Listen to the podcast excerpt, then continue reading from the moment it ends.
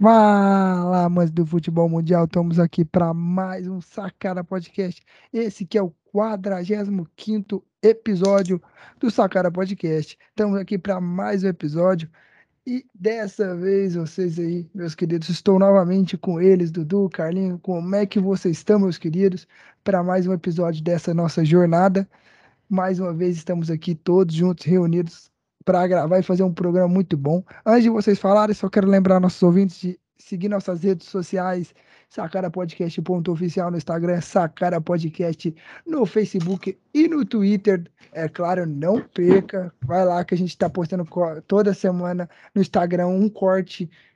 Todo, durante a semana, cortes do episódio, então corre lá, aproveita, segue a gente. Você que está no YouTube, se inscreve no nosso canal aí, ativa o sininho, dá o joinha, compartilha nosso vídeo. Você que está no Spotify, vai na nossa página, segue ela e ativa também o sininho para receber notificações novas todas a, toda vez que a gente postar um episódio novo. E agora, como a gente avisou, no, como aconteceu semana passada, vai ser dois episódios por semana.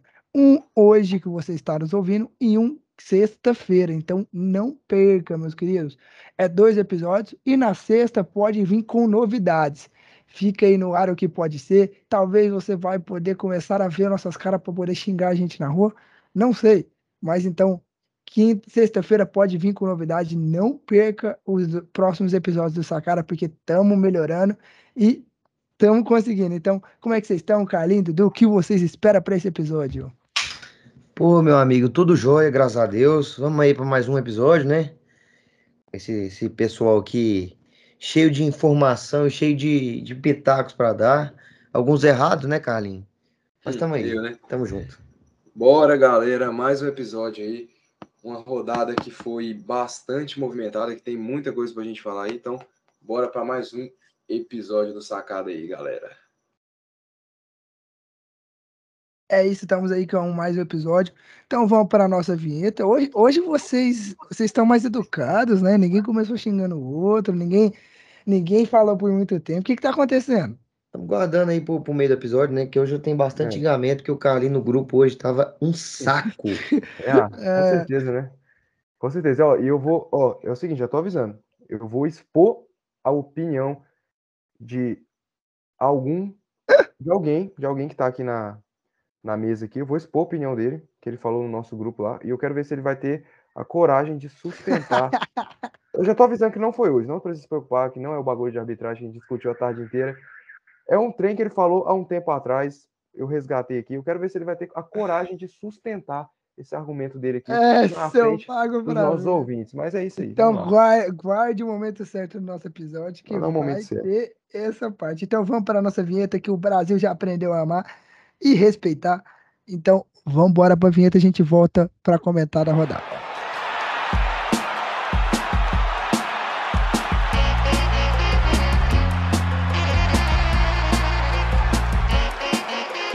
Sacara Podcast. Voltamos depois da nossa vinheta e já vamos começar com o giro da rodada, comentando alguns jogos, dando uma pincelada não vamos mais só ficar falando dos jogos, vamos dar uma pincelada mais importantes. Vamos começar falando da Série A, né, meus queridos? Tivemos aí muitos jogos decisivos aí, tivemos São Paulo e Goiás empatando em 3 a 3 tivemos o Botafogo ganhando do Atlético Paranaense, isso pode ser importante essa vitória para o Botafogo. Tivemos o Flamengo ganhando no último minuto de 2 a 1 sobre o Havaí, com Pedro salvando o Flamengo e polêmica de arbitragem. Tivemos o Fluminense ganhando o Red Bull Bragantino aí, num jogo que o placar não diz o que foi o jogo em si. Tivemos também o Palmeiras ganhando do Inter, né? O Carlinho tá triste, né? E choroso, perdeu 2 a 1 pro Palmeiras. Tivemos o Juventude lá na Bacia das Almas tentando se recuperar ganhando do Ceará de 1 a 0 dentro de casa. Tivemos o Corinthians ganhando de virada para cima do Galo no último minuto. Tivemos América e Atlético Goianiense, o América ganhando, eu estava no estádio, fiquei muito puto com esse jogo. Tivemos Fortaleza e Santos, que, for, que era um jogo importante para a parte de baixo da tabela. E tivemos Curitiba e Cuiabá hoje, segunda-feira. Curitiba ganhou, e isso é importante ali para a briga da série da pra zona de rebaixamento. Carlinhos e Dudu, vocês querem comentar de algum jogo específico? Querem falar alguma coisa? Ah, cara, eu queria falar um pouquinho de- do jogo do Flamengo aí, né? Que a gente, que a gente acompanhou aí. O Flamengo que vem bastante assim, vem conseguindo reencontrar o seu futebol, né? Vem conseguindo mostrar aquele futebol. Eu falei há, há uns episódios atrás aí que eu, que eu tinha realmente a curiosidade de ver como o Flamengo ia destrinchar nesse campeonato aí. Pegou alguns jogos tranquilos agora. Quando a onça começar a beber água, a gente vai continuar vendo e de olho aqui para dar a opinião para vocês. E outra, eu acho, você comentando aí dos jogos que o Flamengo vem reencontrando no futebol, eu acho que a peça fundamental, por, por enquanto, que está se mostrando ser, é o Pedro no ataque. Se a gente pegar os últimos jogos, quem decidiu aí os jogos da vitória do Flamengo foi o Pedro, fazendo gols atrás de gols. Ali você vê o Gabigol mudando o seu estilo de jogar para dar espaço para o Pedro entrar em campo. Cara, o que, que vocês estão vendo dessa dupla, vocês dois, dessa dupla de ataque, Gabigol e Pedro, e Pedro sendo protagonista aí nos últimos jogos do Flamengo, sendo de suma importância, principalmente nessa vitória sobre o Havaí. Não, eu acho que, que é essencial, né? É... Jogar com, com os dois, com o Gabigol, com o Pedro, porque como estava acontecendo, acho que não estava dando muito certo deixar o Pedro no banco, acho que um cara como o Pedro, um centroavante ali, centroavante mesmo, inteligente, forte, cabeceia bem, finaliza muito bem, é, é alto. Então, acho que não, não tinha como deixar um, um, cara tão diferenciado como o Pedro no banco de reservas, né? E tinha que dar um jeito de encaixar ele com o Gabigol, e acabou que ele tá encaixando, tá, tá dando certo, tá fluindo. O Gabigol mudou de posição ali, ele já fez uma, uma, uma, uma boa jogada, ele é um cara que, que tem uma, uma técnica muito apurada. O Gabigol ele deu um passe pro Arrascaeta, Arrascaeta cruza e o Pedro acaba marcando o gol numa bela jogada triangulada, uma jogada trabalhada ali do, do Flamengo, do Dorival Júnior. Eu acho que era essencial porque o Gabigol, cara, ele. Eu acho ele um, muito bom jogador, mas eu não acho que ele é tudo isso que pintam, como seleção, como eu, um cara que era para estar na Europa, não sei o quê. Eu acho que ele é um bom, muito bom jogador, um cara de muita mobilidade, mas ele tem uma deficiência muito grande, principalmente na questão de finalização. Acho que ficou claro contra o Havaí a quantidade de gols que ele perdeu gols que a bola caía na perna direita. E assim, não tinha como deixar o Pedro de fora desse time, porque o, Pedro é o cara para fazer os gols. E deixar com o Gabigol lá, o Gabigol que, que esse ano não, na minha opinião, não vem tipo, muito bem na questão de gols, mas vem jogando bem e tal, fora, saindo da área, sai bastante da área, mas em questão de gols acho que não vem jogando tão bem. Já com o Pedro ali vem resolvendo esse problema e vem sendo um, casamento assim até que até agora tá, tá dando muito certo aí. Não, eu concordo com o Carlinhos, porque é, o Gabigol é um cara que é de muita mobilidade, é um cara que abre muito espaço, inclusive para o Pedro jogar, entendeu? Ele cai para os dois lados, cai para as duas beiradas, puxando marcação. Então, cara, você tem um casamento desse, está funcionando bastante, entendeu? O Pedro é aquele cara que também é muito técnico, é um centroavante que consegue fazer muito bem aquele pivô, que consegue muito bem escorar a bola. Ele que deu o passe, inclusive, no jogo contra o Atlético Mineiro. O, o Arrascaeta. O Arrascaeta, o Arrascaeta fazer aquele gol. Então, Uma cara, linda jogada, que... né, que ele fez. É, né? não, então assim, tá funcionando. O Pedro é esse cara de, de finalização, é o cara que consegue escorar uma bola, e o Gabigol ali é aquele cara que consegue abrir espaço, buscar espaço, puxar a marcação do zagueiro, entendeu? Então, é um time que, que vem construindo sua cara. O Dorival também é um cara que tem muita. que conseguiu implementar a cara dele, aquilo que a gente mesmo falava no início falava, cara, o Flamengo precisa de uma coisa simples. Precisa de uma coisa simples que funcione. E tá dando certo, né? Tá dando certo. E, cara, assim, o Flamengo cresceu bastante com o Dorival, né? A gente percebe isso aí, que a dificuldade que tinha para jogar com o Paulo Souza, a gente vê. Eu queria até é. perguntar para vocês, vocês acham que de todos os técnicos pós Jesus que passou, o Dorival é o melhor que tá aí? Que apresentou o melhor oh, futebol com o Flamengo? Eu, eu acho que, cara, que até agora é o cara que vem, que vem ajeitando, né? E uma coisa que eu acho interessante desse Flamengo do Dorival é que, mesmo diante da dificuldade, porque o jogo contra o Havaí, tá, o Flamengo estava tendo muita dificuldade ali, principalmente em sair com a bola, calor da porra, pressão que a, que a torcida do Havaí estava fazendo, o, o time do Havaí bastante organizadinho ali no jogo, o jogo estava bastante disputado, obrigado, e mesmo diante da dificuldade, cara, o Flamengo conseguiu se sobressair, conseguiu encontrar o caminho da vitória, conseguiu encontrar o caminho da vitória, o que não vinha acontecendo com os outros treinadores, com o Paulo, quando o Paulo Souza. O Renato, ele começou muito bem, né? Apresentando um baile de futebol, goleando, goleando, goleando. Mas depois foi caindo de produção, perdendo pontos importantes. E até agora o mais regular, assim, na minha opinião, está sendo o Dorival Júnior. Para mim, o melhor, assim. Não é muito agora, cedo, não, cara? Não, é, justamente, é muito cedo. Porque você pega, você pega que... o recorte do Renato também, cara. O, o Renato ele, ele levou, isso, ele levou início, o time do cara. Flamengo para para o final da Liberta. Não, mas, é, mas o início, mas o Flamengo é muita, tem muita qualidade de jogadores. Mas eu tô dizendo em questão assim, no início também o, o trabalho do Renato apresentou, ser um bom trabalho. Entendeu? É não, e agora a, o Dorival emendou uma sequência de vitórias em jogos, assim, ao nosso ver, assim, mais tranquilos. Não, é aquilo que eu é... perguntei, será que no momento que a onça for beber água, o Flamengo vai manter essa mesma pegada? Mas é o seguinte, a pergunta foi qual que fazia o melhor trabalho. Então eu, eu acho assim que por enquanto está sendo o Dorival, né? Porque a gente viu tanto, tanto de pontos que o, que o Renato perdeu para esses times da parte de baixo da tabela, tanto que prejudicou bastante o Flamengo na, na disputa do título brasileiro, e que o, o Dorival vem conquistando. Mas assim, eu acho que o time do Flamengo vem se ajeitando, vem se mostrando um time que, que como eu falei, pode sim chegar a, a sonhar ali com algo mais alto na competição. Eu acho que é muito difícil o Palmeiras não vencer esse campeonato, por mais que eu, eu acredite que esteja em aberto.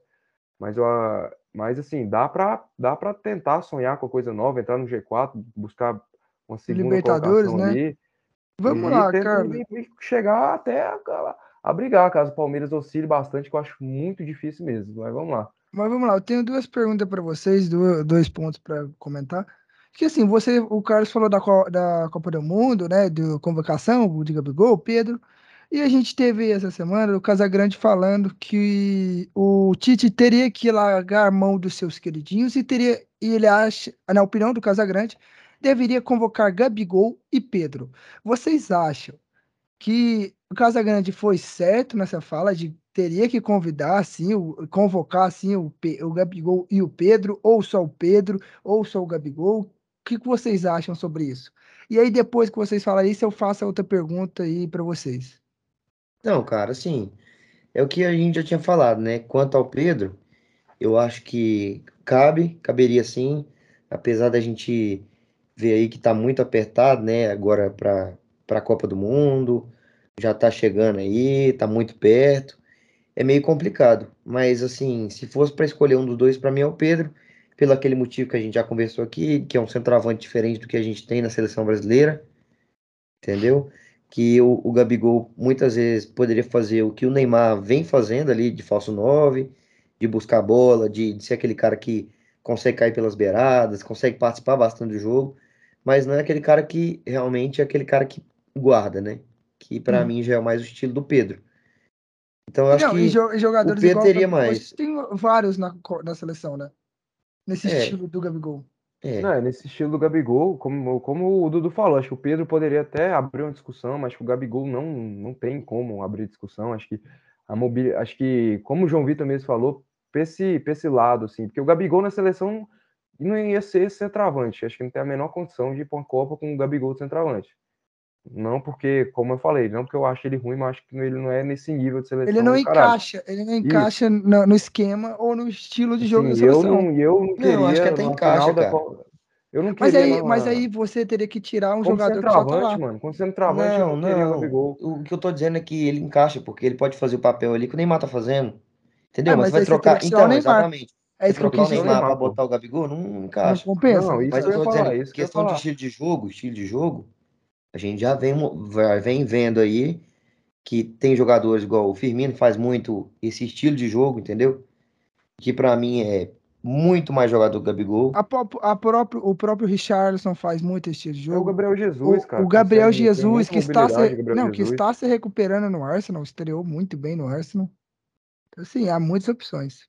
Cara, e até um pouco assim, a galera pega muito no pé do Gabriel Jesus, e até um pouco assim, meio que é, é, aquela galera que só vê tipo o Gabriel Jesus na, na seleção brasileira mesmo, só vê ele jogando lá e realmente ele não faz, às vezes ele não faz boas partidas, mas o Gabriel Jesus é o, é o brasileiro com mais gols na, na, na, Premier League, é um cara que bastante, que sempre ajudou o time do Manchester City. Sempre não, o Guardiola, Guardiola, gostava dele. Já começou bem lá no Arsenal lá, então é, essa questão é aquela lá de, De igual, igual eu tinha, igual eu tinha com, com, com o próprio Vinícius Júnior, né, cara? Igual eu tinha com o próprio Vinícius Júnior, aquela de achar que o cara, tipo assim, ah, é, de, de querer, tipo, sabe? Só porque o cara é, tipo, do Flamengo, o cara não sabe. Eu é acho ruim, que tem é, muito é. essa questão. Como o Palmeiras é rival direto do, do Corinthians e do Flamengo, a galera tem uma torcida muito grande, do São Paulo também tem uma torcida muito grande. Então acho que a galera acaba pegando pé do Gabriel Jesus mais por causa disso mesmo, que ele saiu do Palmeiras. Então acho que os, São Paulinos têm uma torcida muito grande, os flamenguistas, os Corinthians têm uma rivalidade mu muito grande com o Palmeiras. Aí, acho que acaba pesando É. nisso aí. E o Flamengo quanto- era porque todo mundo odiava o Flamengo, né? Odeio o Flamengo. Odeio o Flamengo. E, assim, é, quanto a isso, cara, eu sou bem tranquilo, viu? Eu sou bem tranquilo que eu continuo segurando da minha, é, na minha imparcialidade. E eu que sou um cara assim que, que não tenho duas palavras, né? Pra mim é aquilo ou não é aquilo. Não, não, isso aí que você falou é totalmente o que você não é. É totalmente Totalmente você Eu mentira. sou Parcial completamente. pra caralho. Eu sou, eu sou completamente, eu sou completamente. Tanto é que na. Não, não, não, calma aí, não, não, não, calma aí, não, calma aí, não, não, pera aí. Tanto é que- Da mesa aqui, quem que é o mais clubista? Tanto é, tanto o é. Dudu vai ganhar O. Carlinho, o Não se o Carlinho, vai concordar o comigo. Carlinho, Não, isso é o Carlinho. Ah, Ah. mas lógico que ele vai conversar com você, né? É óbvio. Olha lá, olha lá. Mas, o, Quando o ele perde o Carlinho, argumento, ele só fala isso. Carlinho. né, Não, é porque eu Ah. sei que é. Você que não tem argumento. Ah, Eu, eu sou tão imparcial que eu falava com vocês, os dois aí, os dois da mesa. Eu sou o único tricolor aqui, eu tô Fluminense, todo mundo sabe disso. Sou Fluminense. E todo momento eu falava, cara, o Vini Júnior é diferente, meu amigo. Vini Júnior é diferente. Tô mentindo? Não, sim, nessa parte sim, mas vários outros momentos você não foi nem um pouco parcial. Não, cara, eu tô- E, e vários, tipo, tem um lado que completamente sim, e- imparcial, meu e, e outros lados que, que não, vários, vários É, não, vamos, que não, vamos né? embora, vamos continuar aqui. A outra pergunta que eu queria dizer, que o Carlinho, você falou aí que o Flamengo estava tendo, tendo dificuldade na saída de bola contra o Avaí. E, e nesse jogo contra o Avaí, a gente teve a estreia do Vidal, né? E também temos aí a negociação do Flamengo pelo Wallace, outro volante. Você acha que, que com o Vidal e com a chegada do Wallace, da possível chegada do Wallace, o Flamengo vai ganhar nessa saída de bola, vai melhorar essa possível saída de bola? Porque assim, o Vidal ele jogou só 30, e- 30 e pouco, ele entrou aos 30 e poucos minutos, jogou pouco tempo, não deu para ver muita tempo. coisa. Mas assim, você acha que com o Vidal, que é um baita de jogador, muito multicampeão, e o Wallace, que a gente sabe que tem um- uma habilidade, pode melhorar essa saída de bola do Flamengo, pode ajudar o time do Flamengo, que vem se reestruturando, trazendo bons jogadores, né? E assim, o Flamengo vem se recuperando. Você acha que com esses dois jogadores pode mudar? Não, ela pode mudar, óbvio. O Vidal é, ele chegou, não deu para, igual você falou, a estreia foi muito curto, pouco tempo jogado que, que, que ele jogou. O Dorival vem sendo bem cauteloso, sim, inclusive.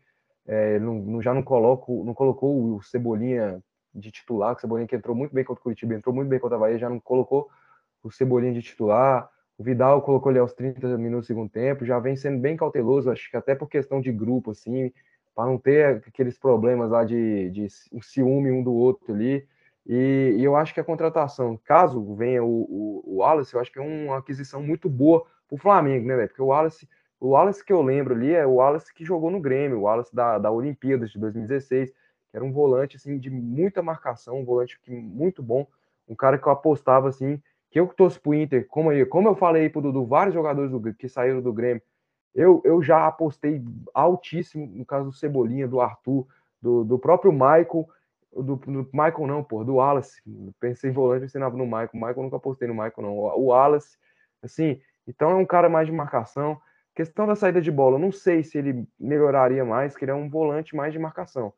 Mas eu acho que poderia sim ajudar o Flamengo ali. O Flamengo tem muitos jogadores para fazer essa saída de bola. O próprio João Gomes, o Diego Ribas, o Everton Ribeiro. Mas acabou ali que, que não estava encaixando mais que o Havaí estava. Acho que o Flamengo não esperaria um Havaí com aquela postura de pressionar a saída de bola. Acho que foi esse o principal problema ali no jogo que o Dorival acabou consertando durante a partida. Eu tava com o microfone mutado aqui, né? Foda. É, é. Mas então, assim, vai melhorar, pode melhorar muito. Você tem uma opinião sobre isso, Dudu? Ah, cara, eu acho que pode melhorar sim, cara. Eu acho que pode melhorar sim. É, aquilo que, que eu tinha falado antes já, que o, que o Vidal é um cara que além de, de ajudar ali né, é nessa esse tipo de saída de bola, ele é um cara que consegue pisar bastante na área, um cara que pode ser um elemento surpresa. Então acredito que pode haver uma grande melhora assim nesse time do Flamengo, cara. É, isso aí é bom então. Vamos continuar com o nosso programa aí, falando de, outro, de outros jogos aí. Vocês querem comentar de algum outro jogo aí também que vocês acham que pode ser é importante? Aí tivemos o Corinthians, né, ganhando de virada para cima do Galo, né, no último minuto. É, cara, e mantém o Corinthians aí, né, na cola do Palmeiras, né? É, o Corinthians continua mantendo na cola do Palmeiras. E uma curiosidade que eu estava vendo, que desde que começou o desde o começo do campeonato, todas as rodadas foi um time paulista que liderou São Paulo, Santos e o Corinthians e Palmeiras ali revezando o tempo todo. Não, o tempo todo não. Revezou ali no começo, mas é, Palmeiras mas agora o Palmeiras já engatou, engatou há muito tempo aí. Sumiu lá na frente. É, nós tivemos um, um jogo bom, né? Entre, entre Galo e, e, e Corinthians. E um jogo, assim, que muita gente esperava Isso. ali, né? É um jogo que a gente que era até interessante ver, né, como que ia ser o, o Galo pós saída do Turco, né, com o interino ali, esse trem, e, e foi um Galo que te, tinha as ideias do Turco ali, um time com a posse de bola o tempo todo, controlando o jogo, como o Turco gostava de controlar o jogo, e o Corinthians chegou poucas vezes, nas vezes que chegou foi fatal, a cabeçada do Fábio Santos, que eu achei um golaço, não sei se vocês viram, achei um golaço, que é uma cabeçada que ele tá muito longe do gol, quase ali na entrada da área, ele entra um, um cruzamento dis, despretensioso, ele entra assim, cabeceia de peixinho, assim, ninguém esperava o Fábio Santos fazer aquele gol. E o outro gol saiu na jogadaça do Giovani ali de pênalti, o Fábio Santos acabou convertendo. Mas aí. Que ele sempre faz. Uma, uma polêmica. Para vocês foi pênalti? Ah, eu achei que foi. Acho que o Júnior Alonso ali levanta o pé ali pro, pro, pro Giovani. Achei que foi bem marcado, sim. Não achei que foi, tipo, polêmico assim, não. Mas acho que eu achei, na minha opinião, foi, um, foi pênalti. É, eu também achei.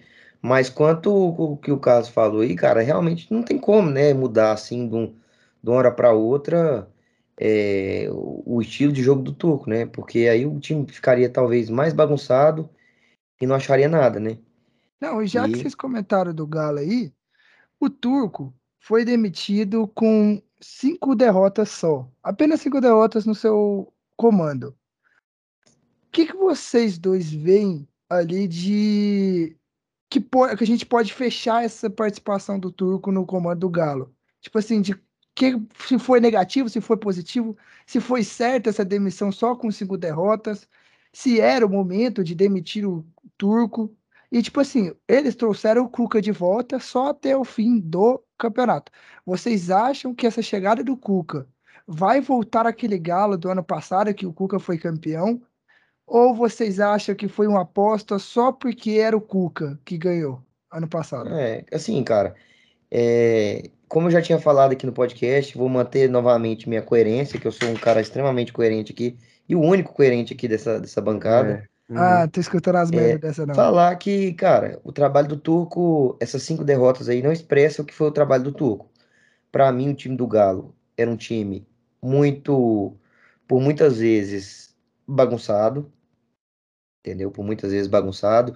Eu acho que ele conseguiu é, piorar bastante o time do Galo, entendeu? Eu acho que muitas vezes o time do Galo se salvava pela qualidade dos jogadores que tinha dentro de campo, pela qualidade do Hulk, pela qualidade do Nacho, pela qualidade de todos os jogadores do Arana, entendeu? Dos, dos volantes ali que também tem muita qualidade. Então, assim, cara, eu acho que o trabalho do foi um trabalho ruim, eu acho que, inclusive, até demorou um pouco ainda a, a mandar embora. Eu já, já tinha visto o vídeo de, de atleticanos reclamando bastante do trabalho do Turco há muito tempo. Então, eu acho que o trabalho dele, o, essas cinco derrotas, não expressam o que foi exatamente o, o, o, time do Galo nessa, nessa passagem do Turco. Eu acho que, que foi sim merecida essa, essa demissão do Turco, cara.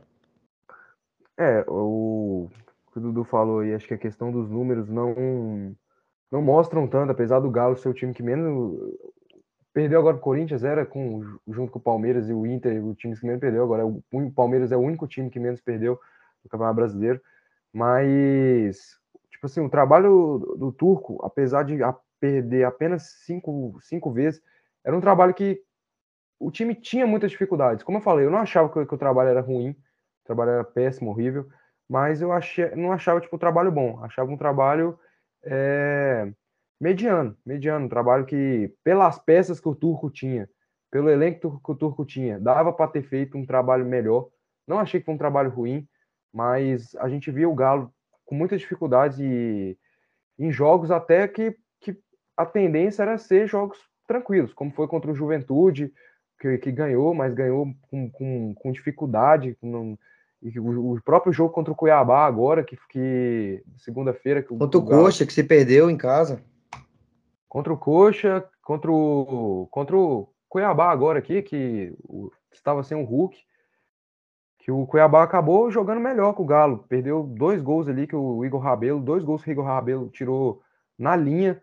Por mais que o Cuiabá vem, vem numa crescente com o Antônio Oliveira, vem jogando muito bem, mas era um jogo que o Galo tinha que ter vencido.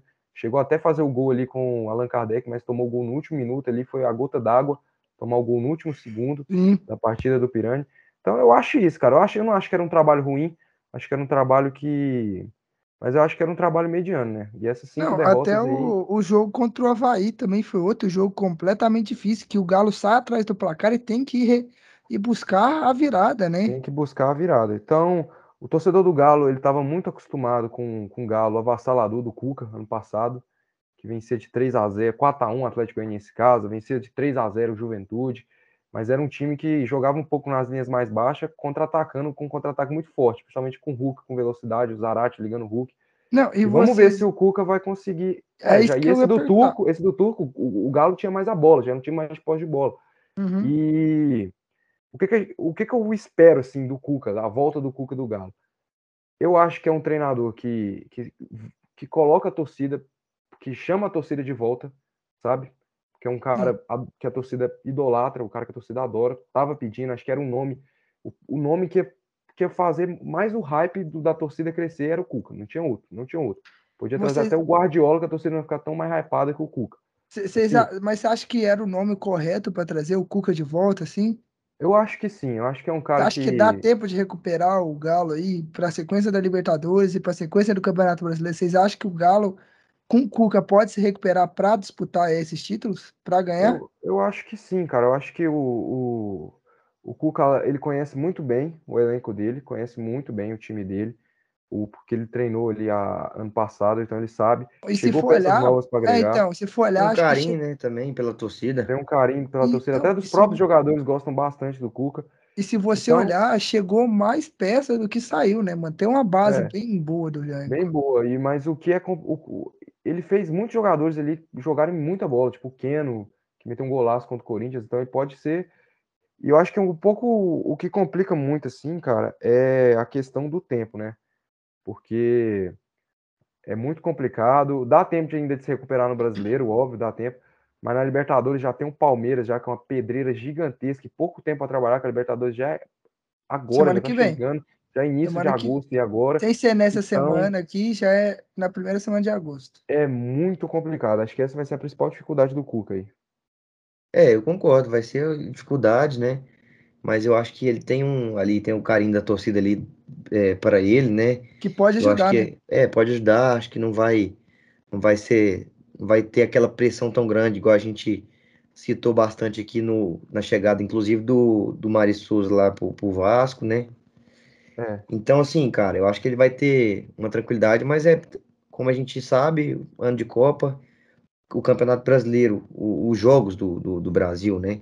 Não só o Campeonato Brasileiro, é muito apertado, ainda mais ano de Copa, então, assim. Não, e esse ano vai ficar mais apertado porque é. a Copa vai acontecer no final do Campeonato Brasileiro, pois então é. o Campeonato Brasileiro vai ter que enxutar. É, compactar mais o, o, calendário, menos tempo de descanso, que vocês podem ver que esse ano a gente está tendo jogo domingo, na quarta a gente já tem jogo de mata-mata, um brasileiro, e aí dois dias depois a gente não já tem jogo, no, tem time que já joga no sábado, o time que joga na quinta já está jogando domingo, então assim, tá sendo dois, três dias de descanso pro elenco. É, é nem, às vezes não é nem só o descanso, né, cara? Muitas vezes é questão de treino também. Você troca um é. treinador, é. o cara não tem treino, tem de treino para conseguir é, não, implementar é, as suas ideias. É então também, é né? Igual, e, o, o, Galo trocou o treinador hoje. Deixar, cara. Então, qualquer nome é torcida deixar, qualquer nome que trouxesse. Renato ia, ia ter uma parte que é chiar, sabe? Ah, claro. Mas, mas olha, pensa, é aquilo, né? Que o, o, time que, que tá ali ganhando, que, tá, que mostrou que foi um excelente time no ano passado, é o que, que aconteceu com o Flamengo, né, cara? Então, assim, qualquer coisa, é, o sarrafo fica mais alto, né? Mais alto. Os caras vão, vão, vão reclamar mais, espera, vão espera o mínimo, exigir mais. O mínimo para eles é um, é um corte mais alto, então é complicado. É, é o que o Carlinho falou. É, eles estavam esperando que o time do Turco seria o do Cuca do ano passado. 4x0 no, no Atlético, 5x0, goleada. Tava esperando Eu acho isso, que né? o que a diretoria errou, acho que foi ideias diferentes, né, cara? Ideias diferentes. O Cuca é um, era um treinador que jogava com as linhas mais baixas. Quando tinha que jogar com a linha alta, o, Galo também apresentava as mesmas dificuldades do Galo do Turco, como uhum. foi o contra o Palmeiras, que o Abel sentou a bunda no azulejo nos dois jogos e o, Galo não conseguiu achar nada, sabe? Então, como que era o time do Cuca? Era um time que era equilibrado, um time equilibrado defensivamente e, e que era rápido no ataque. Era um time que de poucos toques chegava na cara do gol. Tem, tem, é, fica, ficava nítido no, no, no, jogo contra o River Plate. Eu não sei se vocês lembram do gol. O Zarate pega a bola, ele já, já lança o Hulk, o Hulk já tá na cara do gol. Então era um time que. que de... Era mais decisivo, assim, Isso, assim, Era um time verticais. mais vertical, era um time tipo, de poucos toques, o time já tava na cara do gol.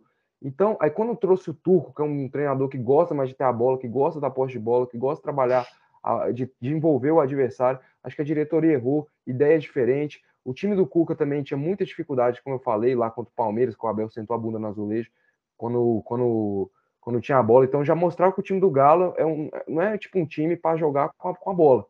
É para um jogar no contra-ataque, né? Você jogar, não, não no contra-ataque, mas assim, não diria tipo, tipo no contra-ataque. Sendo mais equilibrado, assim. equilibrado. É o time mais que foi, que eu, que eu tenho mais como referência, o time do, do Roger Machado do ano passado, cara, é, na frente do Fluminense. Que era um time que sabia se defender, mas chegava muito rápido no ataque, com Só poucos passes. finalizava, né? Com poucos passes. Ah, no passado o Fred fez muito gol, cara. No início do ano, na Libertadores fez muito gol. Depois que, que, que foi cair no ritmo dele, mas também a idade, né? Tudo mais. Mas era assim. Era um time que com poucos passos chegava no gol.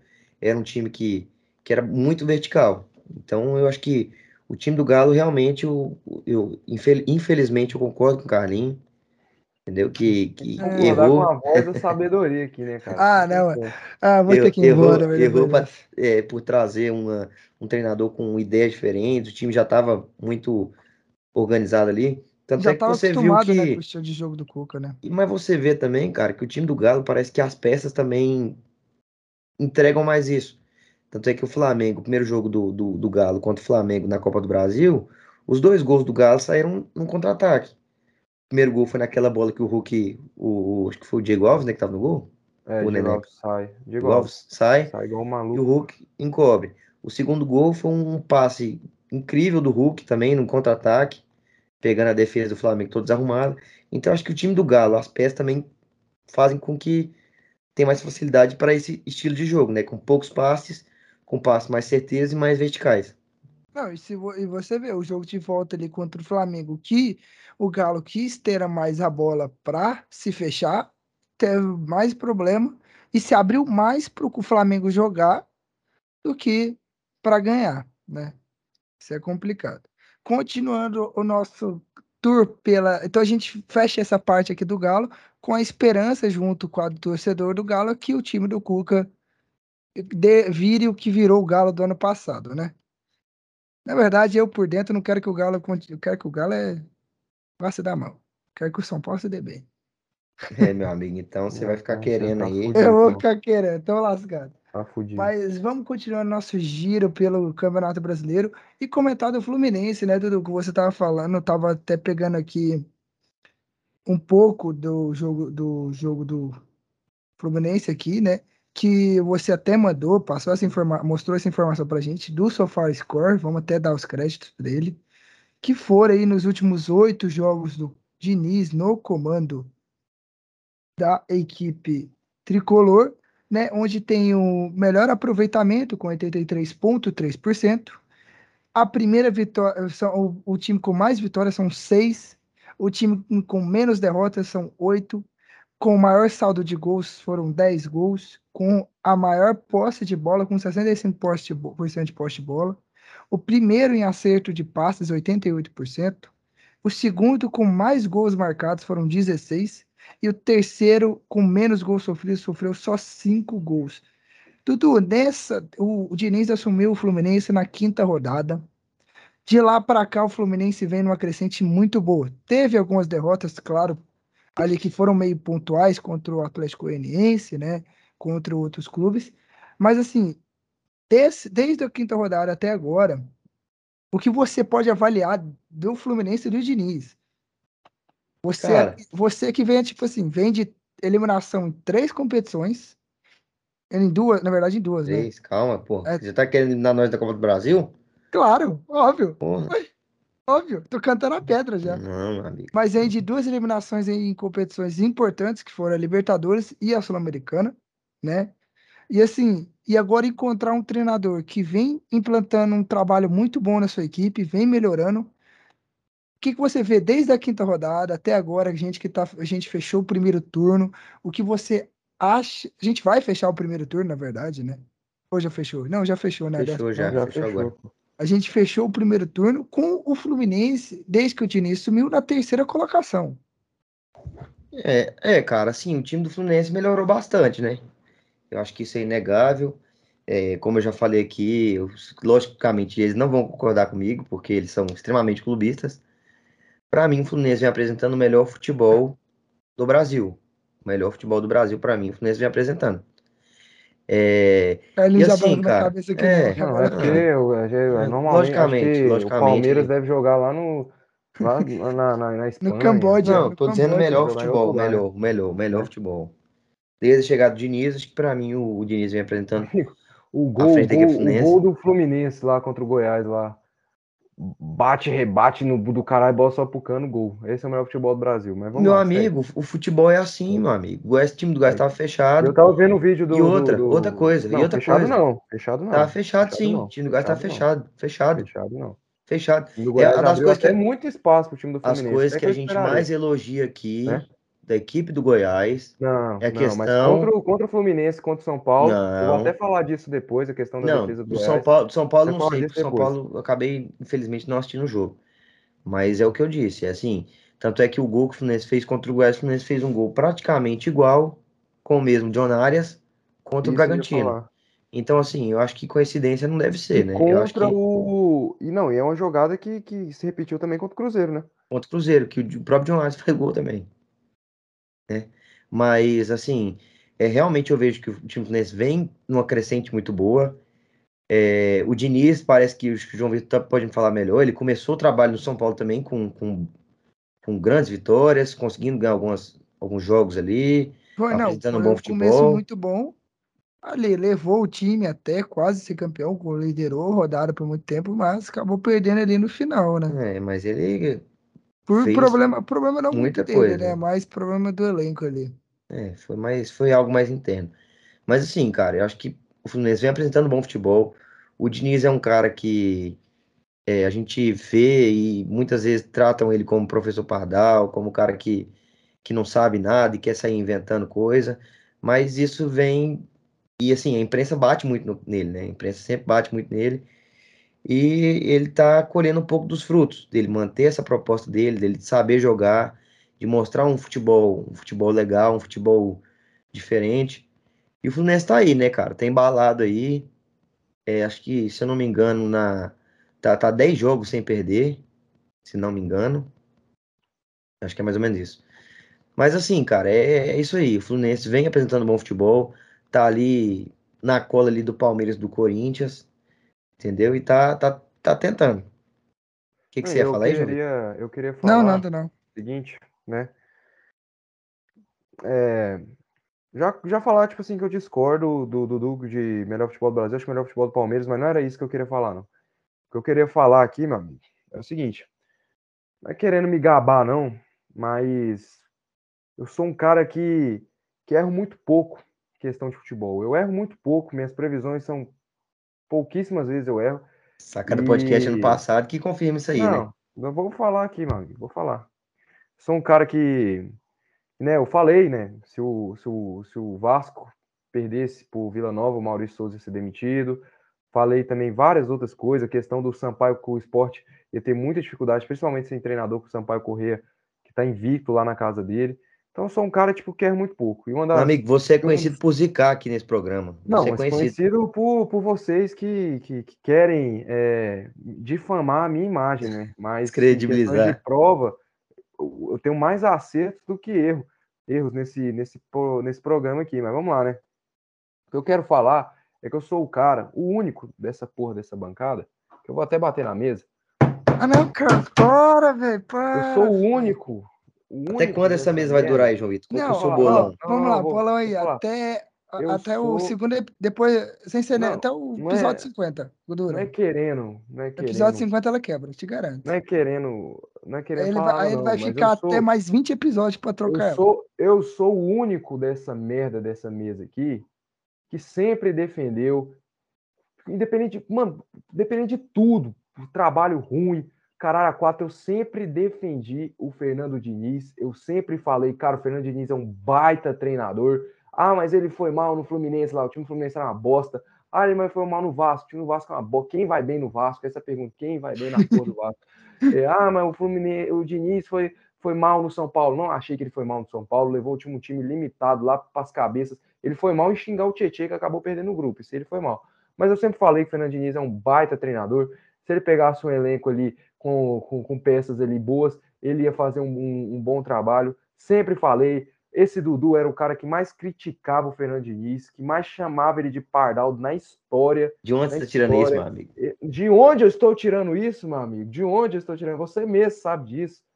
Dentro, Não, o nos não, o sorrisinho, o sorrisinho dele entrega tudo. Então eu falo que eu se, sou a um gente cara tivesse, que... se a gente tivesse mostrando nossas caras, o público poderia ver o Não, sorrisinho. poderia ver o- a, a cara de, de Se, cínico se, desse se cara olhar, aqui, né? se olhar pro sorrisinho do Edu, sabe muito bem Não, que e falar qual o vocês cara que que criticava. E eu, eu- eu falo, eu criticava o Diniz, sim, na época que ele estava treinando do São Paulo. Eu assumo, eu criticava assim o Diniz porque ele fazia muitas escolhas ali erradas algumas vezes. Perdeu o elenco, perdeu um título ali. Foi o pri- o primeiro e único time na história do Campeonato Brasileiro que não, abriu não sei quantos pontos, a não sei quantas rodadas do fim perdeu o título. Então, meu querido, eu aquele critiquei. 5x1 maravilhoso que Eu tomou pro Inter no Morumbi. eu critiquei sim o Diniz e continuei criticando, mas o trabalho que ele está fazendo no Fluminense é muito bom. Eu sei Ai, assumir meus eu erros. criticava, eu concordo que eu criticava, mas pra gerar engajamento, pra gerar aqui Não, o debate, pra gerar o debate. seu Diniz, brioco. O Diniz, Você desde o Fluminense, eu o gostava Diniz, do. Diniz. Não. Desde o Fluminense eu Não, gostava não, do não, Diniz. não, não, não, não, para com essa merda. O João Vitor, corta ele. Eu, eu falava aqui pra Não, para, gerar para, Putaria eu o não para. aceito debate. aqui, não. Não, não, não, Putaria não. e cachorrada Eu- eu não aceito Eu, eu não aceito. Putaria eu não mentira, de, mentira contra o Não, meu público. putaria não. eu não aceito. Putaria Mas cachorrada assim, eu não cara, é aquilo, né? A gente tá falando. O Diniz é um cara que consegue implementar, tem algumas dificuldades ainda, mas isso acho que faz parte. É, cresceu bastante ali como treinador também. Eu acho que precisava de um pouquinho desse amadurecimento, de quebrar um pouco a cara, de, de conhecer um pouco mais, de saber baixar as linhas quando é necessário. O Fluminense, inclusive, contra o Bragantino, criou bastante chance, criou chance o jogo inteiro. Foi um time que estava muito em cima. O Bragantino teve, teve poucas chances ali jogo, muito poucas chances. Só no final ali, que quem pegou só o final, assistiu ali, achava que o Bragantino estava amassando o Fluminense, entendeu? Então, assim, é, o Diniz, ele, eu acho que ele amadureceu bastante como treinador. Meter meter a mão no nosso Bragantino, que era Não, o ser nada, não. expulso. Assim, e você. Então, calma aí, deixa, deixa, eu- deixa eu você percebeu comple- que deixa eu ele nem ia completar falar, aqui. né, João? Você percebeu Deixa que eu- ele nem ia falar. Deixa eu completar aqui, deixa eu completar aqui, aqui. Deixa eu completar. isso. Ele Agora- manda agora- não, no nosso Deixa eu completar. Não, não, deixa eu, ele- não, deixa eu completar, Carlinhos, deixa eu completar, deixa eu completar, deixa eu completar. que foi Carlinhos, coincidência. Ele um aí agora, aí agora que eu falei, agora que eu falei, ele vem, deixa eu completar, deixa eu não, Não, completar. deixa ele não ia falar, João Vitor. João Vitor, estava- você foi mal, João Vitor, que eu estava esperando, esperando, esperando ele terminar Cara, deixa eu e completar, você mudar de assunto pra eu te interromper e lembrar desse lance. Você foi mal Não. aí, João Vitor, que eu queria Que pegar. isso? Agora ele vai Não. meter o Miguel que ele ia Ó, falar. Não, eu, que ele ia? eu ia falar, logicamente, eu ia falar. ó, é, ia falar Que minha Mas assim, que que Olha que eu falando? sorrisinho de Não, eu malandro. tava falando do crescimento do trabalho do Diniz. Ele cresceu como treinador, entendeu? A gente tá falando do trabalho do Diniz, a gente tá falando do jogo, falando do trabalho do Diniz. Eu só citei o jogo para confirmar minha tese, que ele é um cara que hoje em dia está sabendo muito bem se defender, é um cara que já está entendendo como, como faz para se defender, que precisa, tem momentos do jogo que ele precisa sim baixar a linha, não é jogar o tempo todo em cima do adversário e tomar contra-ataque toda hora. Então, assim, o Fluminense vem sofrendo poucos gols, fazendo muitos gols, contando bastante, inclusive, com a sorte, e eu acho que isso é primordial para quem está querendo brigar pelo título. Contando com a sorte? Contando com a sorte. Muitas vezes contando com a sorte. Entendi. Time vencedor não é só a vitória, não. O Palmeiras, o, o, o, o, pica do Palmeiras aí, quase tomou um gol do, do América, onde o cara tava dentro do gol e ele conseguiu errar. Isso aí, pra mim, é contar com a sorte também. É, não tem problema nenhum contar com a sorte, né? É, faz é, parte, cara. Um time que quer ser campeão tem que contar com a sorte também. Hum. Tava é, querendo insinuar com a sorte do, do Fluminense é a arbitragem, entendeu? É, não, a gente pode notar ali que tem que não. acontece coisas estranhas, né, com os jogos não, Fluminense. Eu quero, eu quero, dizer, eu quero, eu quero dizer uma coisa para você. Não, eu quero, lá do estádio lá. Carlinhos, eu quero dizer pra você, não, eu, eu não acho que seja coincidência. Não, eu acho que é até melhor colocar um segurança lá no disjuntor do estádio lá, ver se ninguém não, passa. E outra, já para falar de estádio, não, falando querer, de né, estádio, né? eu, eu, quero, eu, não, quero até falar falando de estádio. É o jogo da Copa do Brasil, Fluminense e Fortaleza, há a possibilidade de venda do mando de campo para o Fluminense e o jogo ser no Mané Garrincha. E para o Fluminense, cara? É de mando de campo a favor do Fluminense. Não, não, não é a favor do Fluminense, não. É a favor. Não, pode ser, pode ser, mas isso aí é uma proposta que tá que foi enviada para o Fortaleza, é, coisa que eu acho que é quase acontecer. zero chance de acontecer. Só o que aconteceu foi enviar uma proposta para o Fortaleza para levar o mando de campo para Brasília. Não, entendeu? Fortaleza tem que pegar quem enviou essa proposta.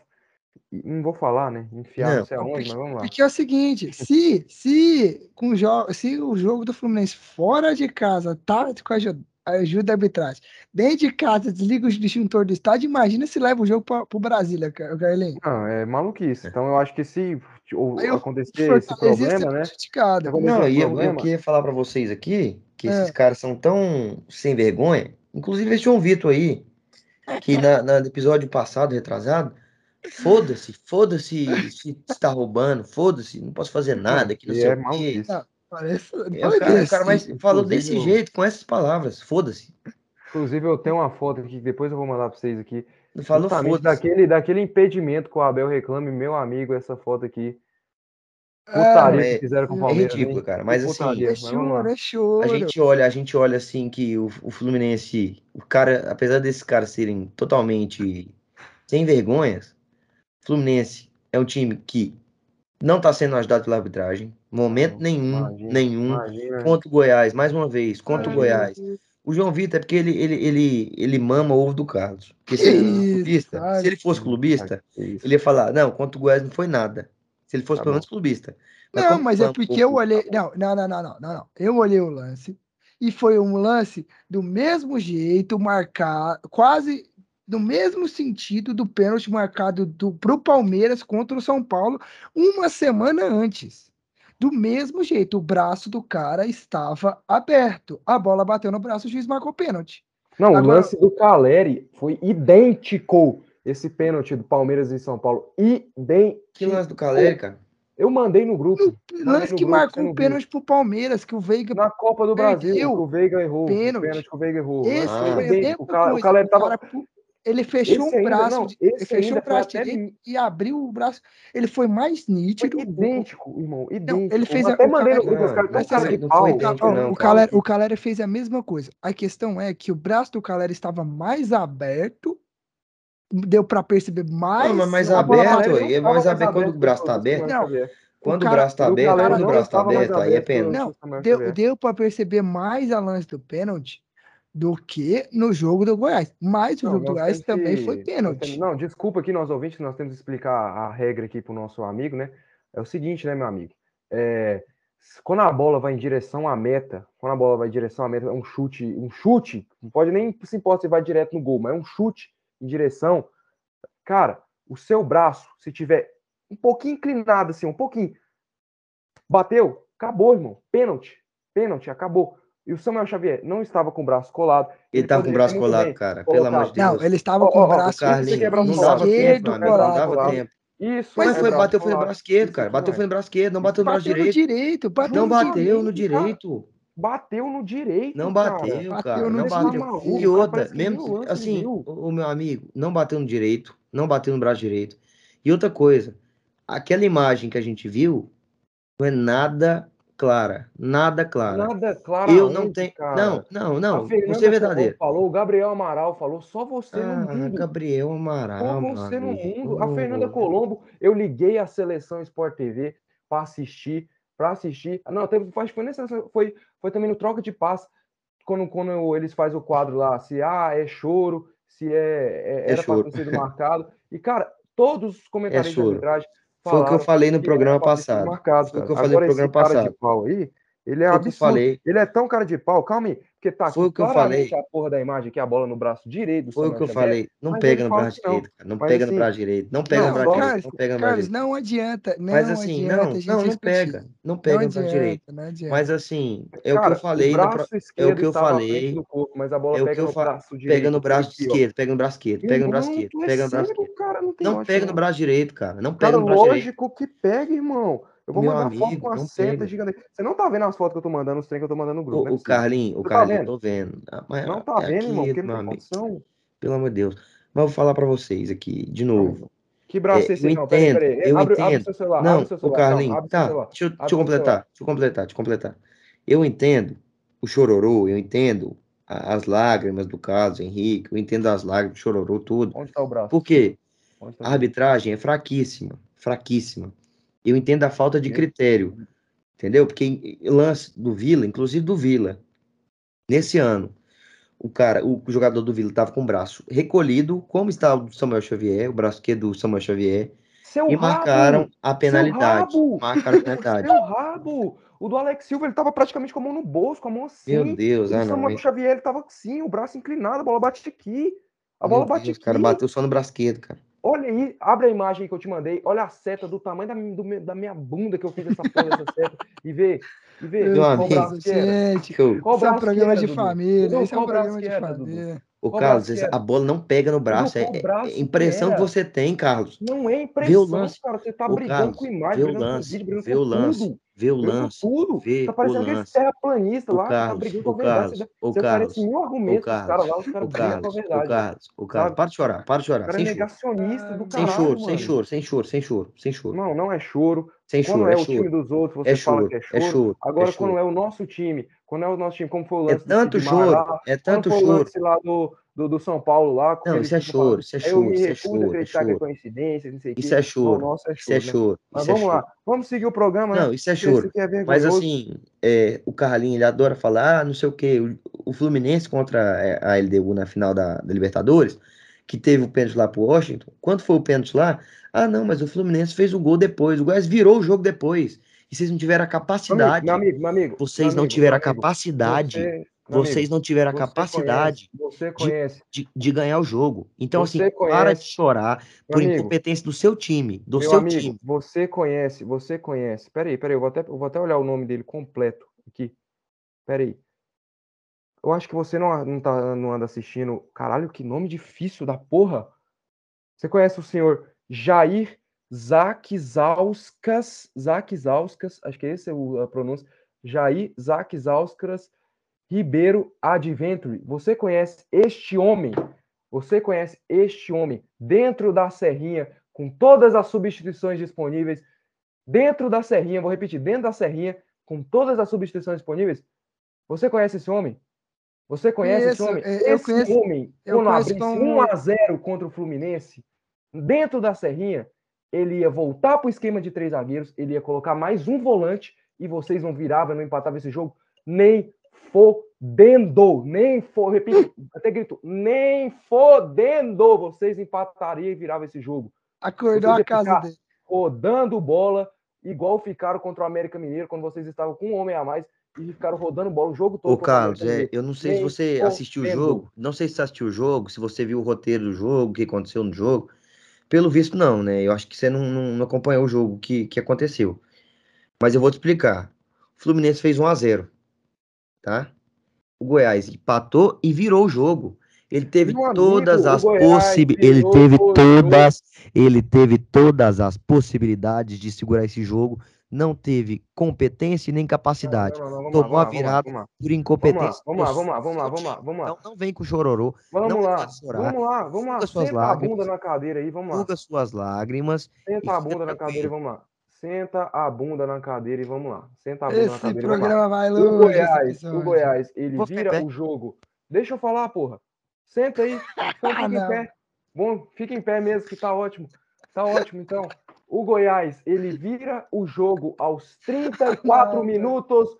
O Goiás vira o jogo aos 34 minutos do segundo tempo. O Adventure já não tinha, já tinha feito todas as suas substituições. A gente não estava com no esquema de três zagueiros. Já não tinha volante em campo. Já tinha, acho que só o, o, o Matheus Salles ali. Ou seja, não é, não tem como comparar. Ele vira o jogo aos 35, não tinha como virar. A única coisa de virar, de, de segurar o jogo ali era o que ele fez mesmo, de fechar o time ali e tentar segurar o jogo. Porque ele não tinha mais nenhuma substituição. E eu te garanto, se o Adventure tivesse substituição, no intervalo mesmo ali, irmão, ele ia meter 200 zagueiros, 500 volantes, ia todo mundo descer ali para dentro do gol da Serrinha, ele ia entrar dentro do gol da Serrinha e acabou a conversa. É Por incompetência, por incompetência do seu time, seu time não ganhou o jogo. Então para de chororô.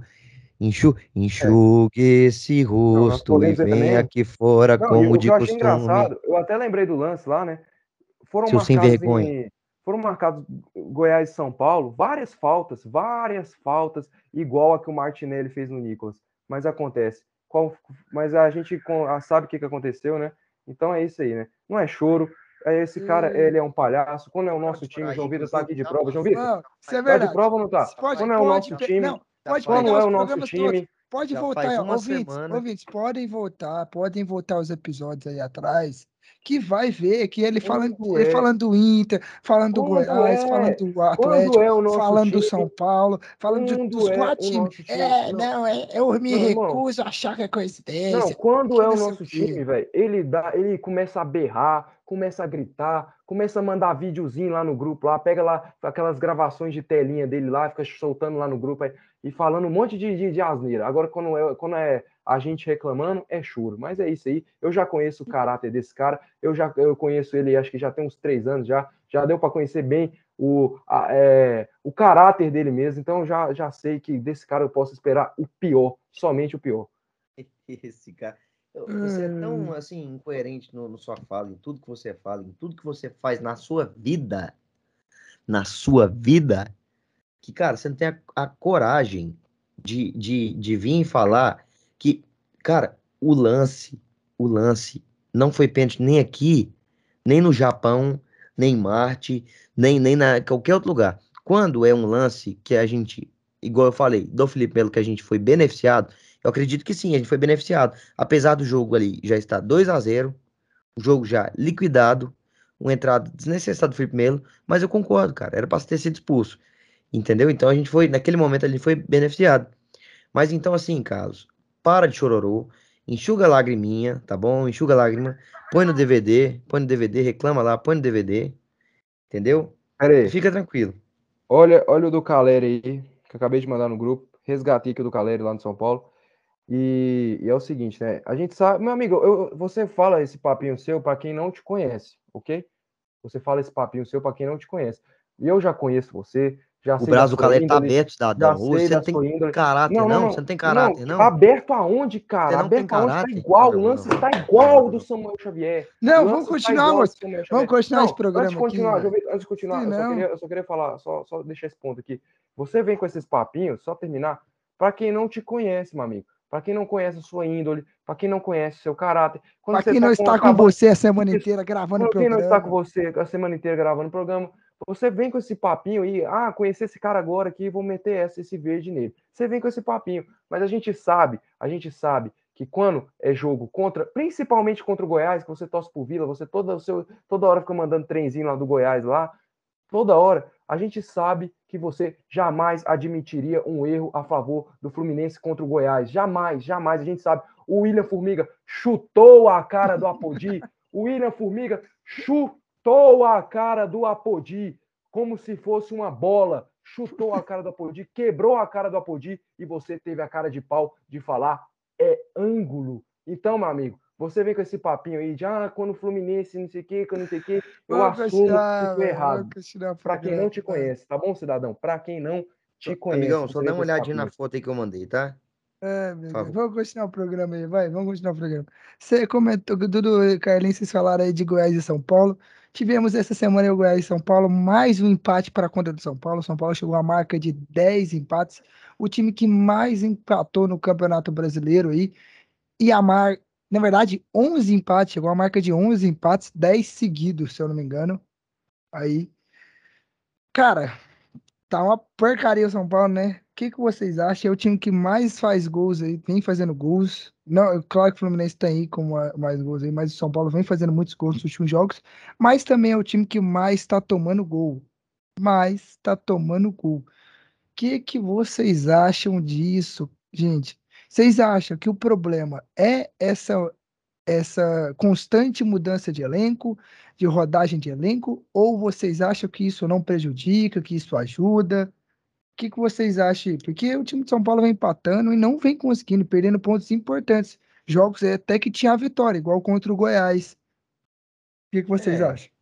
Eu acho que tem um pouco dos dois lados, né, cara? Eu acho que tem um pouco dos dois lados, porque é, mesmo você tendo essa rodagem elenco, que eu acho que pode ser prejudicial, por exemplo, num jogo de mata-mata, onde precisa colocar a força máxima e você não, não tem aquele time tão entrosado, não tem aqueles jogadores que estão acostumados a jogar juntos, entendeu? Que não tem aquele time tão certinho, onde o papel de cada um, quem vai fazer o quê, o que, que vai fazer, não sei o quê, o jogador já, já entendendo aquilo. Mas eu vejo que também pode ser positivo, porque quando o São Paulo tem alguma baixa, agora o São Paulo tá, vai, tá jogando né, três campeonatos.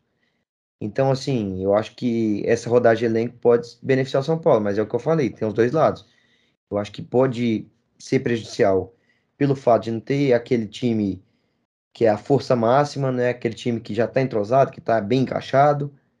Mas por outro lado, por outro lado é aquilo de, de poder rodar, né? De ter jogadores que, que vão entrar ali, que vão dar conta do recado, né? Não, é, eu acho, acho o seguinte, né? Pela questão das baixas, São Paulo vem sofrendo muita baixa. Patrick contra o Goiás já acho que até já saiu machucado já, não não vi a, a procedência da lesão, não vi se ele vai ficar quanto tempo ele vai ficar parado. Cara, saiu saiu uma notícia, saiu uma notícia fora que eu perdi. Parece que constatou, constatou uma lesão, é, uma lesão até que vai deixar o Patrick um pouco fora depois. Um mês, foi lesão muscular um mês. Eu, é, se eu não me engano, nisso, eu se eu não me engano, acho que é um mês mesmo. Já perde Sul-Americana, Copa do Brasil. E é. é uma baixa assim gigantesca, porque o Patrick é um cara muito importante no esquema de São Paulo. É um cara que, que eu acho que independente do, do, dos caras que, que entram ali, o, o, São Paulo, o estilo de jogo do São Paulo tá bem definido. Uma coisa que eu, que eu gosto do Rogério, um time que tem posse de bola. E uma coisa que até me irritou bastante na partida contra o Goiás, né, cara? Uma coisa que me irritou muito que eu vi o Jair Ventura falando e eu, e eu falei isso nos 90 minutos. Eu falei, velho, o São Paulo é um time que só joga pelos lados do campo. Eu não vejo o São Paulo fazer uma jogada sequer pelo meio. Zero, zero. Eu achei São Paulo e Fluminense, São Paulo e Inter, São Paulo e Goiás. O São Paulo não fez nenhuma jogada pelo meio. Todas as jogadas foram pelo lado do campo. Jair Ventura até falou lá no jogo, lá, gente, eles só jogam pelo lado do campo. Qual que é a dificuldade? E assim, e toda hora o São Paulo jogando pelo lado do campo. Era cruzamento. Quando não era, era, era rodando bola para. Eles rodam a bola ali no meio, ali, da, na parte intermediária da área, para deixar os, os, os, caras que estão na, nas laterais, nas pontas livres. Toca para o Wellington, para o Patrick, eles cruzam. Tem dois centravantes lá, o Luciano e o Caleri. Dois, dois meias que entram, no, entram muito na área, como o Igor Gomes, como o Nestor. E quando é do outro lado, não é diferente. É o Igor Gomes caindo pelo lado cruzando e o Patrick entrando na verdade, área, os dois centravantes. O... E... Só para confirmar aqui, certinho. O Patrick, na verdade, teve só um endema na coxa. Então, na coxa, no posterior da coxa esquerda, então não vai ficar muito tempo, né? Mas ele é, vai então... ficar por passar por novas avaliações médicas diariamente. É, então é, é, é, o que eu tava falando. Né? É um time que joga bastante pelos lados. Não é pecado jogar muito pelos lados, até porque tem dois centroavantes muito bons, como é o Caleri e como é o Luciano. Então, acho que dependente da, da rodagem do time, é, os caras sabem o que eles vão fazer em campo. caras sabem que Parece que, o Rogério, parece que o Rogério já vem treinando isso, até nos, Isso. nos treinamentos, né, cara? Você vê muito isso. eh, Geralmente o Rogério aí tre- parece que ele vem treinando isso, parece que ele já é do Rogério, isso, Já. no São Não, e, Paulo. ele, e, e até quando, quando é, ele baixa um pouco as linhas, ele coloca o Igor Vinícius para não perder essa, essa jogada pelo lado, como ele colocou contra o, contra o Goiás, para não perder. Mas assim, contra o Goiás, eu acho que o São Paulo pecou muito. Principalmente, eh, não vamos jogar a culpa inteira pro, pro garoto, mas assim, também teve a sua pequena parte de culpa, que é o goleirão o Thiago, que não começou bem, infelizmente teve que fazer aquela estreia precoce, um jogo importante contra o Fluminense, por conta que o Jandrei machucou, e aí pegou dois jogos, dois jogos importantes e acabou não fazendo um bom jogo. Isso é muito ruim para ele, né? A torcida já pegou no pé, porque eu- uma coisa que eu até falei pro meu irmão, que a torcida mais chata, mais chata, isso eu falo como torcedor, a torcida mais chata em relação a goleiro é a do São Paulo. Não tem como. Porque simplesmente a gente teve um dos Ah, melhores não. goleiros da história do, do Não, Brasil. mas é também é muito traumatizante você ter Denis, Sidão, É, não, é, é, então. Thiago É, Volpe, é, é tra- muito é complicado, muito, é muito complicado. Por isso que eu, que eu falo que a torcida mais chata em relação ao goleiro é a do São Paulo. Não tem como. É a mais chata. mas só teve goleiro bosta, irmão. Aí também não tem como ficar É. puto. Mas assim, então o moleque não deu, não se deu muito bem. E passando uma informação, e a possível chegada do goleiro John dos Santos com empréstimo para o São Paulo. Muito bom Possível. Por- Então, é muito bom. Até tava conversando com meu irmão isso. Falei, olha, o moleque ele tem que chegar. ele- Se ele for vir mesmo, ele tem que vir agora e, e começar jogando muito bem. Aproveitar que o Jandrei não tá, que o Jandrei tá se recuperando. Porque se o Jandrei voltar e continuar jogando bem, ele não vai, ele não vai conseguir pegar o título, vaga. Então, assim, ele, ele aproveita que o Jandrei tá machucado, tá se recuperando ainda, e começa jogando muito. Muito, assim, catando pra caramba. Porque a gente sabe. Mas é um bom goleiro. A gente sabe disso, a gente já viu ele fazendo boas atuações, então vamos ver. Mas o São Paulo aí tem que, tem que tomar cuidado aí, tá fazendo muito gol, mas tá sofrendo demais. Contra o Fluminense a gente viu assim, aquela virada muito rápido e tomar um gol no final ali, cara, com a vitória na mão, mano. Não dá, a gente viu isso contra a gente viu isso contra o Avaí, contra outros clubes aí que o São Paulo tava ganhando e tomou um empate, um empate. A gente já veio falando disso nos últimos programas, né? Não, e, e assim, pelo lado do, do Goiás, assim, né? Falar um pouco do Goiás, gostei do, da partida do, do Dadá, fiquei realmente feliz, que eu pensei, cara, acho que não tem mais nada pra sair ali do Dadá, mais nada. Acho que o cara é isso aí mesmo. E realmente ele foi muito bem no jogo, ele fez o gol, deu assistência, gostei do Dadá.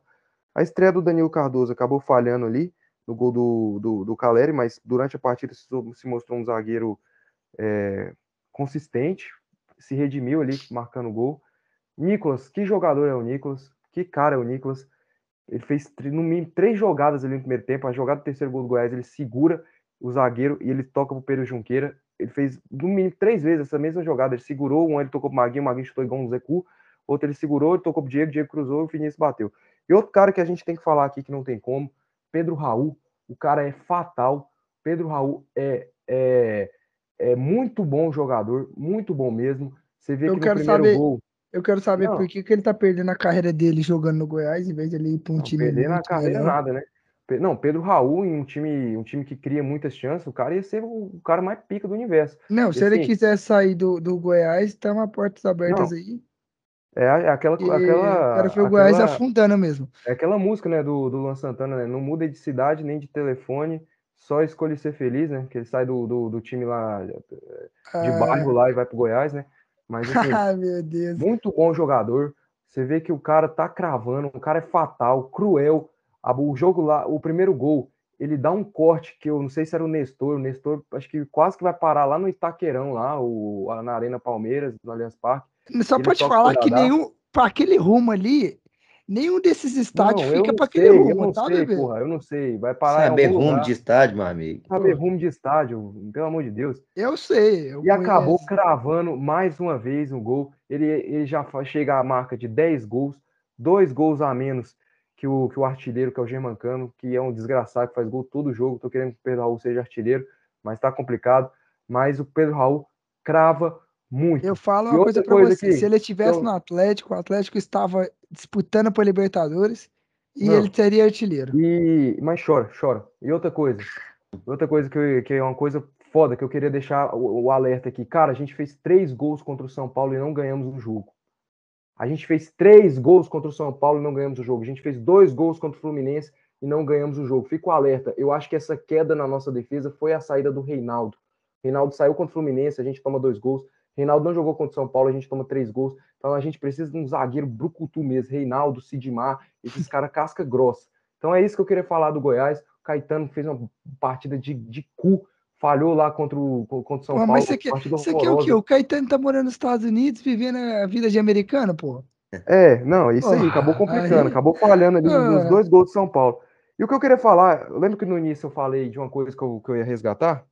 Vocês lembram? É, lá vem. Eu queria Hum. falar, né, que realmente eu, eu achei absurdo, absurdo, né? Ele vai se tocar na hora. Cara, pra mim, o Edu é um puta jogador. É um baita jogador, o Edu. Mas o Edu, quem assiste os jogos do Cruzeiro sabe que ele também tem a mesma deficiência do Gabigol. Ele faz muito gol, ele perde muito gol. Ele tem apenas cinco gols na Série B e o time do Cruzeiro é o time que mais cria. O Cruzeiro finaliza 20, o Cruzeiro finaliza 20 vezes por jogo. Ele recebe muitas chances. E falar com o Edu é melhor que o Pedro Raul, que é o vice-artilheiro na Série A, tá cravando gol todo jogo. É putaria, sacanagem. Eu não vou nem falar de que é essa opinião para não deixar esse cara envergonhado, né? Mas isso aí é putaria, é sacanagem. Pelo corte que a gente postou no Instagram, acho que vocês já sabem de quem que é essa opinião, mas eu falo aqui, e repito. Putaria, sacanagem, sacanagem isso aí. Ah, cara, eu continuo é, tendo minha opinião. Pra mim, é, o Edu é um melhor jogador que o Pedro Raul. Pra mim é. Não que o, que o Pedro Raul fique muito atrás, eu con- eu concordo que ele é um bom jogador também. Mas pra mim o Edu é mais jogador que o Pedro Raul. Cara, mano, se o Pedro Raul jogasse no Cruzeiro, recebendo tanto de chance, o Cruzeiro cria, poxa, o Cruzeiro cria Se- muito mais chances que o Goiás. Se o João Vitor tivesse Não, não é quatro rodas Vitor, e não motor não é- e, não é- não é fizesse, se, e não é fizesse se. vrum vrum, Não é se. teria um carro, mano. Não é se, meu amigo. Aqui a gente está avaliando possibilidades. O Pedro Raul recebe uma, Se duas o chances. João Vitor O Pedro Raul tivesse recebe uma hélice Não, e fizesse toque, toque, toque, toque, toque, toque, ele seria amigo, uma- um amigo, helicóptero, ele não seria Meu amigo, meu amigo, meu amigo, Pedro Raul recebe uma, duas Ai, chances por jogo Deus, e é o vice-artilheiro da Série A. Acabou. O Edu recebe um milhão de chances e tem apenas cinco gols na Série B. Acabou o seu argumento, foi todo por, pela terra, por baixo, todo socado. Não vou nem falar aonde, mas é isso aí. Do Goiás não tem outro cara que faz gol, cara. Não tem outro cara, não tem um outro cidadão que consiga fazer gol, porque o time do Goiás é Não, mas, nojento, é mas nojento. ó, Amigo, é só o ver, cara mas peraí, fa- peraí, é só amigo. ver. O, o Goiás, o, o Pedro Raul fez esse tanto de gol contra equipes que, teoricamente, deram equipes espaço para pequenas, ele. São Paulo, Botafogo, realmente, são Aqui, ó, pra você. né? Aí, aí né? vocês, aí Ah, vocês ai, mas, pegaram. ó, tá vendo Não, tanto fala- você é contraditório, cara? Você Olha tá dizendo, ah, que- Botafogo, que- ai, Bo- não, Botafogo, ai, Botafogo é um lixo, Botafogo é fraco. Aí agora tá querendo falar que o Botafogo é gigante, que o Botafogo Não, é o não, beleza, de mas a gente, que beleza. o Pedro Raul fez gol lá. Toma beleza. vergonha na sua cara. Beleza, beleza, Toma Agora- vergonha agora- não, mas fragmentado. peraí. Beleza, beleza. Gente ele pegou- não- aí- não, calma, ele calma, cara. Aí ele calma, pegou um time, pegou um time que bloqueou o Pedro Raul, não fez gol, aí tomou três dentro de Amigo, casa. Pedro Raul fez gol no São Paulo. Pedro Raul fez gol no São Paulo. Pedro Raul cravou Tô falando do Atlético, tá? Ô, Vamos doidão. lá, vamos lá, vamos lá. Vamos lá. Atlético Pedro Raul. Goianiense, tá? Pedro Raul. São Paulo, São- o São Paulo, esse mesmo São Paulo que você tá falando aí, São Paulo tomou três gols do Inter, tomou dois gols do tá Fluminense. bom, tá bom, São Paulo todo jogo tá. Qual é tomando, tá. desculpa? Qual é Cê- desculpa? É só botar o jogo de São Paulo, é odd, é, coloca Tá bom, mais tá de bom, 1.5 gols. Tá bom, tá bom, tá bom. Mas e agora? Cravou no Fluminense. Qual que é a desculpa? Cravou no Palmeiras. Qual que é A, a des- desculpa? a descu- a Meu desculpa é porque. amigo, A para de desculpa... desmerecer o cara, gente. Para de desmerecer Não, o olha, eu não tô cara. desmerecendo, tá Pelo falando amor de Palmeiras. Não, ele Vitor, você falou, o cara só fez gol. Ele fez Você gol ia falar, você ia falar. O cara ele só fez- fez gol não. time e, Em time, em time que. de- Ele Eu falei, você me cortou. Eu falei, o, o Pedro Raul só fez gol em time que deu espaço pra ele. Pedro Raul fez gol no Não, Palmeiras? Pedro Raul fez gol no Palmeiras? Raul, o gol foi do Pedro Raul. O gol foi do Pedro Raul. O gol do Palmeiras, o juiz deu pro Pedro Raul, porque foi ele Mas que não, o gol finalizou. não foi dele, não. Não Foi ele foi dele, não. finalizou. Foi do cara que empurrou o, o, o Não, o gol foi do gol. Pedro Raul, não tá na súmula, o gol foi do Pedro Raul. Tá na Pedro o Raul gol não foi dele, não, O cara. Caio Vinícius, o Caio Vinícius atrapalhou o Everton, ele não tocou na bola, por isso que eu até achei falta naquele gol, porque o Caio Vinícius ele simplesmente não toca na bola, Ah, agora tocou você achou Everton. falta, agora você achou falta. Não, na eu época também eu falei foi falta. Na não época eu também não? falei que foi falta. Falou não. Na época eu também falei que foi falta. Nunca, nunca desmenti, nunca reneguei que foi falta. Não reneguei. Agora, vocês querem desmerecer o Pedro Raul, meu amigo, pro cara Não, cravar gol, Eu tem que não dar espaço pra ele. o Pe- Não, Então, Pro cara cravar gol, tem que dar espaço pra ele, porra. então, aí por que contra o Atlético Goianiense ele não conseguiu? Porque o Atlético Goianiense é foda. Beleza, irmão, não conseguiu, não conseguiu, não conseguiu. Mas pro cara cravar, o, pro cara cravar, tem que dar espaço ó, pra ele. Falando do Praticamente Atlético que coloquei, agora foi o computador que reiniciou aqui. Desgraça. que Porque maravilha. tava a câmera ligada aqui. Eu tô um com a câmera ligada, outro com o microfone. Agora, então vamos continuar aqui. Já que a gente falou do Atlético Goianiense, vou comentar do Atlético Goianiense aí no Campeonato Brasileiro. Antes, Perdeu antes- mais uma. Perdeu mais uma. Tá uma bosta, pelo amor de Deus, tá. Não, cadê o. É porque minha câmera tá desligada, que eu já ia fazer o Marlon Freitas dormindo aí. Acorda o Marlon Freitas, meu amigo. Série B tá minha. eu, eu não aguento isso. 17 Mas eu pontos quero- só no primeiro turno, acorda o Marlon Freitas. Eu quero, eu quero, antes, antes da gente comentar, eu quero só falar uma coisa, uma fala do, do maravilhosa do, do Adson Batista, que ele virou e falou assim uma- na entrevista coletiva pós-jogo, que o Adson Batista aqui dá entrevista, né? Não, eu ia falar justamente dessa frase. Né? Você que dá, fala de fora, que ele virou e falou assim: eu vou pedir pro Edinho pra gente jogar lá na Serrinha, Ediminho, Ediminho. pô. Pediminho, pra gente poder jogar na Serrinha, porque lá. É sacanagem. É um volante, pô. Você sabe o nome desse cara. Edinho, Edinho é o dono do bar aqui, perto de casa, moço. Vai pedir pra ele, pra, pra, pedir. pra, pro atleta jogar no bar aqui, é? Pedir pra jogar lá na, na Serrinha, porque lá a gente ganha pelo menos, né? Porque na Cioli tá difícil. Mas aí, mais a É, e é por causa dessas e outras, porque vocês não esquecem o Goiás, que vocês estão só se fudendo na porra do É, brasileiro. É, é, é, é, porque a Porque gente esquece esquece Goiás. o Goiás, né? É, então é, isso aí. Vai ficar O Atlético, querendo toda hora Atlético, alfinetar o Goiás, esse O Atlético, Batista, tá infelizmente, infelizmente vai perdendo mais uma. Mas há, um, há, há o curioso, né, cara? Vai bem nas Copas, mas muito mal na Série A, né? Tá bem na Sul-Americana, bem na Copa do Brasil, É Mas- porque, é porque teve, teve mas o quê? mas Teve dois Brasileirão- jogos, teve dois jogos, o Atlético foi bem só em um, meu amigo. Então baixa a bolinha aí, baixa a bolinha Não, aí. mas tá indo bem, conseguiu chegar até onde tá agora. Não Ganhou quer vai morto do Goiás, ganhou desse time morto do É, Goiás. time Então. morto que botou prensa nesse Fluminense aí, Mas, né? Que... vamos lá. O que, o Jogou que é- como nunca, perdeu como sempre. É nóis, tamo Mas junto. o que é engraçado, como é, por que que esse time aí, nas Copas, vai indo muito bem e no Campeonato Brasileiro não? Por que que isso tá acontecendo, gente?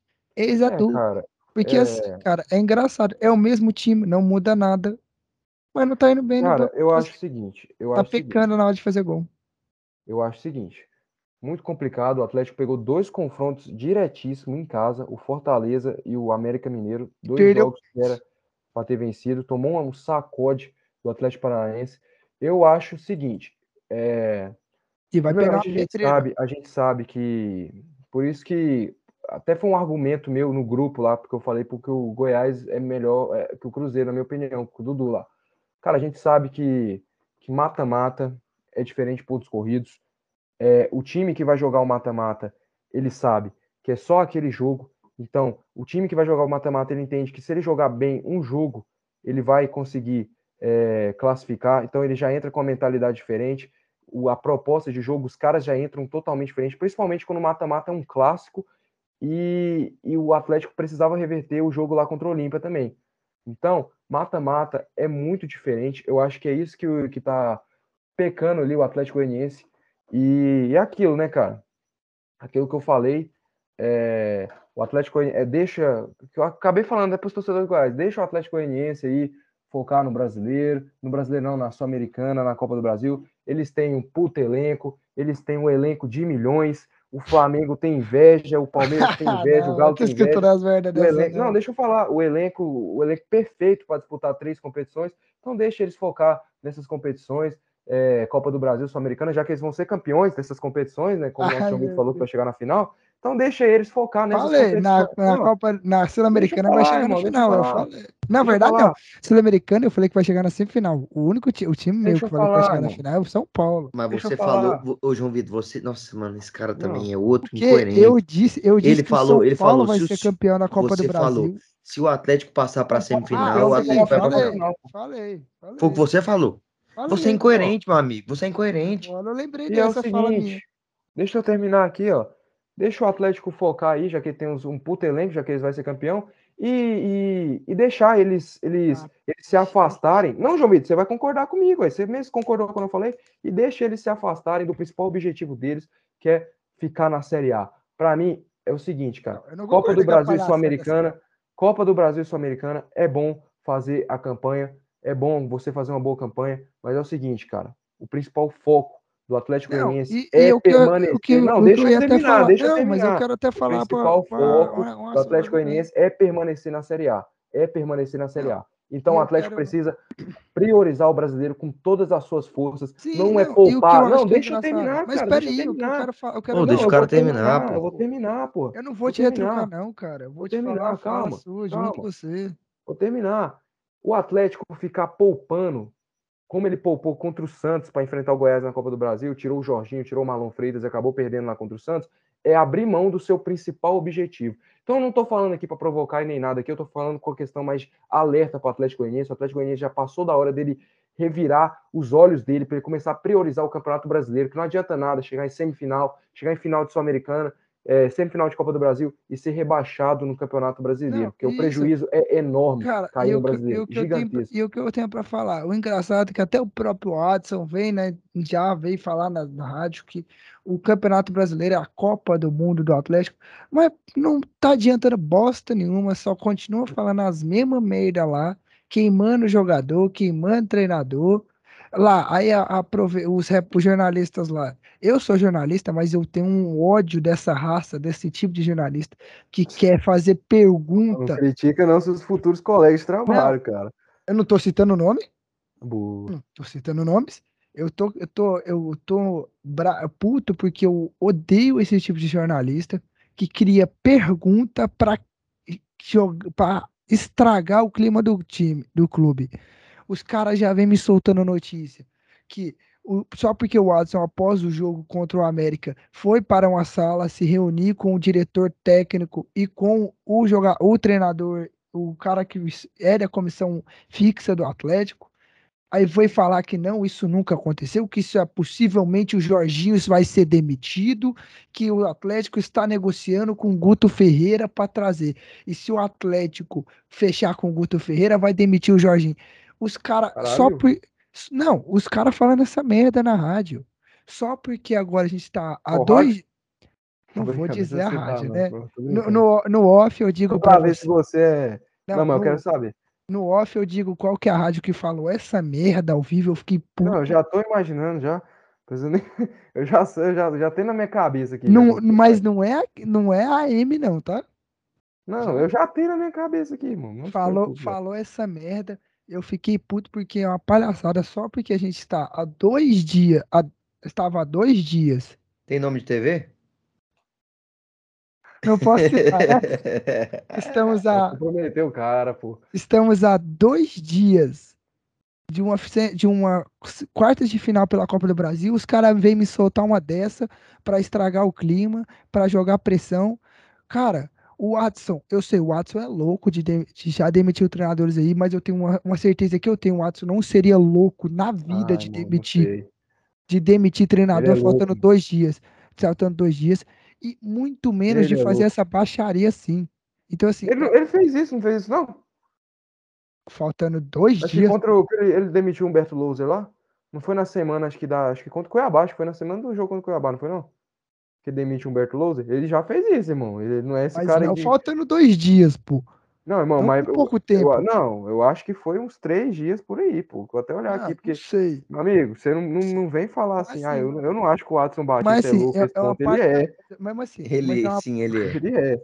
mas assim, é uma palhaçada isso, porque eu, eu acho. Pra que fazer uma coisa dessa? O clima do time já tá uma bosta, tá ligado? Aí o, o jornalista ainda me vem e me solta uma dessa, tá ligado? Piora o clima do time, tá? A gente já teve ali o Edson saindo no- da beira do campo, batendo boca com o jogador, eu achei isso errado dele, da parte dele. Eu acho que você, você está em uma fase, cara, entra pro vestiário, não fala nada, esfria a cabeça, no outro dia você pensa no que você, no que você jogou, porque o Edson, aca- o, o Edson novamente errou contra o América, o, gol saiu da parte da- das costas dele.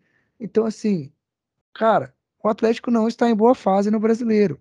Mas agora, trocar de técnico, onde um, tec- um Jorginho que a gente sabe que é muito bom treinador, trocar Jorginho por Guto Ferreira, para mim é, é voltar para trás. É a mesma coisa que Não, botar Guto o é capo. Não, vai tomar no seu rabo. Tá o? Guto é bom, cara. O Guto é bom, mas a gente sabe que o Jorginho é bom também. Tá É, bom, o time do beleza. Atlético tá fluindo com o fazendo-. O que que eu acho? O Atlético tá fluindo muito bem. Não, mas, mas não aí vem os caras me veem. não vem Os colocar caras me Guto veem. e Cabo na mesma fase, mesma, mesma frase. Aí, aí, vou- aí, bem, vem- aí me vem, aí me vem a rádio Bom. lá, me vem a rádio lá X, que eu não vou dizer qual que é, e me fala que é porque o Jorginho já perdeu o elenco. Aí o cara me usa, usa ainda a, a ideia de que é igual mexer doce, se você mexer doce errado, ele empedra ou fica azedo, e parece que o Jorginho, o doce do Jorginho já azedou. Que porra de doce do Jorginho já azedou no comando do, do Atlético, gente, pelo amor de Deus. Só porque no brasileiro não tá indo bem, aí, aí os jogos dele na nas Copas, esquece. Aí ele tá sendo mal em tudo. O que, o que tá faltando é vontade dos caras correr no, Não, jogo eu do acho que não, cara. Acho que ó, não. informação, É informação Não, aqui. acho que ó. não. Informação. Informação não. Só aquilo que eu falei. O Atlético Goianiense ele demite o Humberto Lousa no dia 15 de maio. E ele tinha uma partida no dia 17 de maio pela Copa Sul-Americana contra o Antofagasta em casa. Ele demitiu um treinador faltando dois dias. Mas Um é, jogo Um jogo importante. importante. Muito É. importante. é verdade. Mas eu queria, é, Mas eu queria falar aqui. Cara é. Eu Cara é queria, maluco, eu queria falar aqui, eu queria falar aqui, minha opinião. Eu acho que assim, o Atlético, ele não vem apresentando futebol ruim. Eu acredito que o Atlético não vem apresentando futebol ruim. Eu acho que o Atlético, inclusive, contra o Fortaleza, fez uma boa partida, tava amassando o tempo todo, só que deu aquilo que a gente já falou com o Quem Vila e com o Grêmio do ano passado. Entendeu? Tem momento que a bola é o, é o oposto que tá acontecendo com o Fluminense. A bola bate, rebate, bate, rebate e entra, bate na trave e é gol. Entendeu? Não, e E tem momentos que, por exemplo, tá, o time tá numa fase ruim, a bola vai bater na trave, vai sair, e no, no adversário vai ter uma chance e vai fazer o gol. Então, assim, esse, esse é o jogo que tá acontecendo com o Atlético. É o que tá acontecendo com o Atlético. Uhum. Eu acho que precisa abrir o olho, precisa, assim, isso Cara, que o Carlos sim. falou, focar mais no brasileiro, porque o tempo tá passando e, e já já fica nesse negócio, ah, é só ganhar dois jogos, é só não sei o quê. Não, aí, e aí, prim- aí, E aí a gente sabe que. turno, e o Não, primeiro turno já acabou e é suma importante o Atlético se recuperar, tá? Aproveitar que ele tem chance de se distanciar. Então, assim, o Atlético tem que E- abrir o olho. Ô, João Vitor, não sei se você, vai concordar com o que eu vou falar agora. É, isso é um- o que eu enxerguei. O que eu enxerguei. Eu. Cara, o cara. Ainda bem que nós estamos gravando com a, com a câmera aberta, que esse cara aqui fez uma cara aqui que eu achei que ele tava passando mal aqui, mas vamos lá. Larga ser otário, larga ser otário. Vamos lá, vamos lá. É, eu notei que o, o time do Jorginho, o Atlético Goianiense fora de casa, ele acaba que ele dá muito espaço para o time mandante, abre muito. A gente viu isso, tirando a partida contra o Goiás ali, que ele fez um jogo perfeito, né? Ganhou de 3 a 0 O jogo contra o Palmeiras, o, o, o Atlético estava aberto. O jogo contra o Atlético Paranaense, o Atlético estava aberto. O jogo Ah, contra o mas Olímpia lá no Paraguai, contra o Olímpia no Paraguai, É que Atlético acho que ele, aberto. ele quis, ele, Ele quis quer, ele quer jogar pressu- peito a peito, na É, cara a cara. então, o, Contra o o Fluminense time, ele fez um bom jogo. Contra o Fluminense ele fez um É, bom jogo. o Ele negócio é que segurar Tava os mas contra... também com peito aberto. Então, não, Mas tava é- tanto mas- não, cara. Tava, o time tava fechadinho. Tava, não, mas soube tava explorar os contra-ataques, cara. Soube é- explorar os Não, não, contra-ataques. que é- ganhou, a gente tava falando isso, mas ele foi É, pra não, ele, jogo, ok, ele quis não, então, então, vamos lá, vamos lá. O ele negócio, jogar. a quest- questão é, o estilo do Jorginho fora de casa é ele sempre querer bater de frente contra a equipe de fora. Ele vai de peito aberto, vai pra cima, vai aberto, vai para, vai pressionar. E, ele- e é a mesma coisa que é em casa. Ele tá indo pra cima, tá, quer bater, quer aproveitar o espaço. Só que, tipo, a bola não tá entrando, cara. Não entra. É Não, centroavante cara a cara esses três batendo. jogos que eu citei, não- a- o, o problema não foi que a bola entrou. Não, esse, esse foi não que foi. Esse não foi. contra o Olímpia, cara, ou seja, ele tem que, tipo, pelo menos fora de E casa, Contra o baixar um Olímpia, pouco a- contra o Olímpia foi a porra do ali. Wanderson lá com a desgraça de jogador. Não, e o Ronaldo fez uma puta na partida lá no Paraguai, lá, defendeu pra Se não, o caramba. Ronaldo, se não o Ronaldo, não tava nem mais Não, sul-americano. é isso. Então, eu acho que o Jorginho ele tem que ter um pouco mais de, de humildade quando ele vai enfrentar, principalmente esses times, como o Atlético Paranaense, que é times muito difícil de, de jogar fora de casa. Você querer jogar com o peito aberto contra um Juventude, contra até um Fortaleza coisa. ali, É a é coisa, uma né? coisa. Agora você pegar, tipo, um, um Palmeiras, um Atlético Paranaense, É, são times muito loucura, fortes, muita cara, dentro, do- Cara, dentro do seu, eu do seu mando de campo, é complicado. quero até comentar uma coisa do jogo contra o América que eu vi. Que é o seguinte. Fazer alguns pontos, porque a gente teve estreia de alguns jogadores que chegaram. Tivemos a estreia do Camutanga, que puta de um zagueiro bom, sabe sair jogando, jogou muito bem ali, gostei dele, deu firmeza na zaga, é, recuperou muitas bolas ali. Assim, a escalação que o Jorginho escolheu no inicial não gostei muito, o Arthur Henrique entrou muito desligado, bobeou muito, mas tudo bem. Mas ali, depois que ele mudou, botou o Kelvin, que estirou bem com o Atlético Paranaense, fez até gol. Botou o Peglo, cara, que me surpreendeu. O Peglo jogou muito. Cara, o, Pe... não, cara, o Peglo fez um, um, uma jogadaça um, um, chute que ela bateu no travessão na trave e algumas pessoas dizem que entrou. Eu não vi o lance não, depois na TV. Não é ruim, não, porra. Então, então, e o Peglo e o Kelvin jogando juntos fez um trabalho muito bom pela ponta. Outro que você, você até comentou, né, que era o Ricardinho, estreou super bem pelo Atlético, eu gostei, jogou, foi para cima, tentou, se entregou. Só que ele igual, ele botou o Churim, que para mim eu achei desnecessário botar o Churim. Eu acho que tinha que ter tirado o Jorginho, que não tava jogando nada, botado o Shailon. Porque, pelo amor de Deus, outro cara que acha que é o rei e não tá jogando nada é o Jorginho. Não treinado. Se o, o, o jogador. o... morro, galera. Não, eu vi. O jogador tá se achando que é alguém, então acho que tem que dar um chá de banco pra ele e voltar. E, o cara, ator? O ator que você ama. Cara, querendo ou não, tem muitos jogadores ali que não estão correndo. Cara, você vê quando o Marlon Freitas estava tendo que correr em dobro para recuperar a bola lá. Né?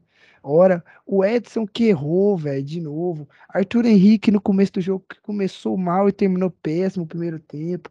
Cara, você vê ali, ó, o Rato tendo que correr o dobro para tentar ajudar, o Ricardinho que tava em campo se matando, Ayrton fazendo bosta nenhuma. Cara, e quando o Baralhas está em campo, ele se, ele se mata para ajudar o time no meio de campo. E teve mais a reestreia do Maranhão, que também gostei. Mas não gostei muito do meio de campo Marlon Freitas e Maranhão, porque fica um meio de campo muito parado. É só isso que eu queria falar. O Atlético ainda tem que dar. Eu acho que com essa chegada desses jogadores, vem, tende a melhorar. Muitos moleques ali que. Eu também acho que tende a melhorar. Moleque, muitos moleques que vêm jogando muito bem. O Peglo e o Kelvin, se jogarem juntos, podem dar trabalho. E eu acho que tem que dar um chá de banco pro Jorginho. Manda o Jorginho uma merda se ele falar bosta. Põe o Shailon pra jogar, que eu acho que o Shailon vai resolver que mais. Isso, João Vitor? Pra que isso, cara? Não, é porque. O, Jorginho... Não, o jogador. O jogador. Não, eu sei que é o jogador, né, porra? Não, mas vai porque... dar um chá de banco pro, pro treinador, porra? já tá lá, já. Ele vai ficar na beira do campo, não. Vai ficar sentado no banco ali.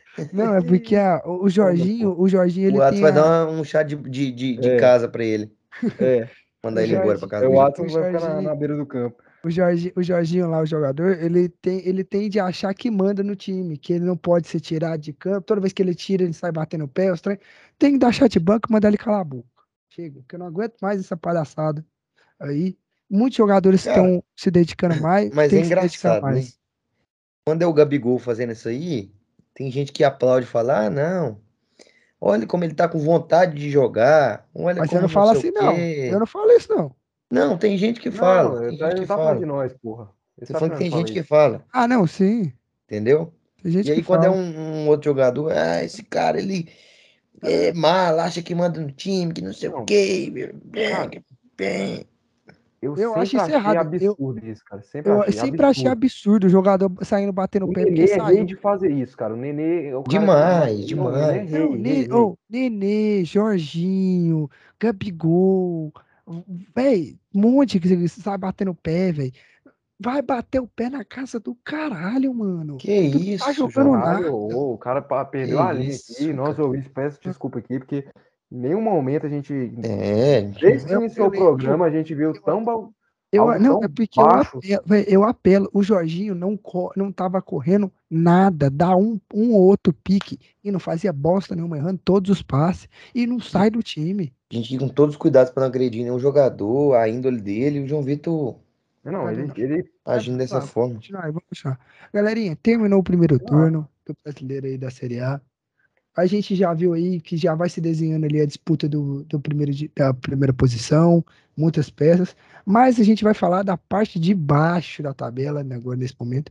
Para vocês, quem vocês acham aí que briga para não cair? Quem vocês acham que se recupera? Vocês acham que o Fortaleza consegue sair da zona de rebaixamento, que é o último colocado? O que, que vocês acham aí para essa, essa, para esse jogo aí, para o fim desse primeiro turno aí? O Atlético ainda tem chance? Há esperança para o Atlético sair ou vai, ou vai dificultar? O que, que vocês acham?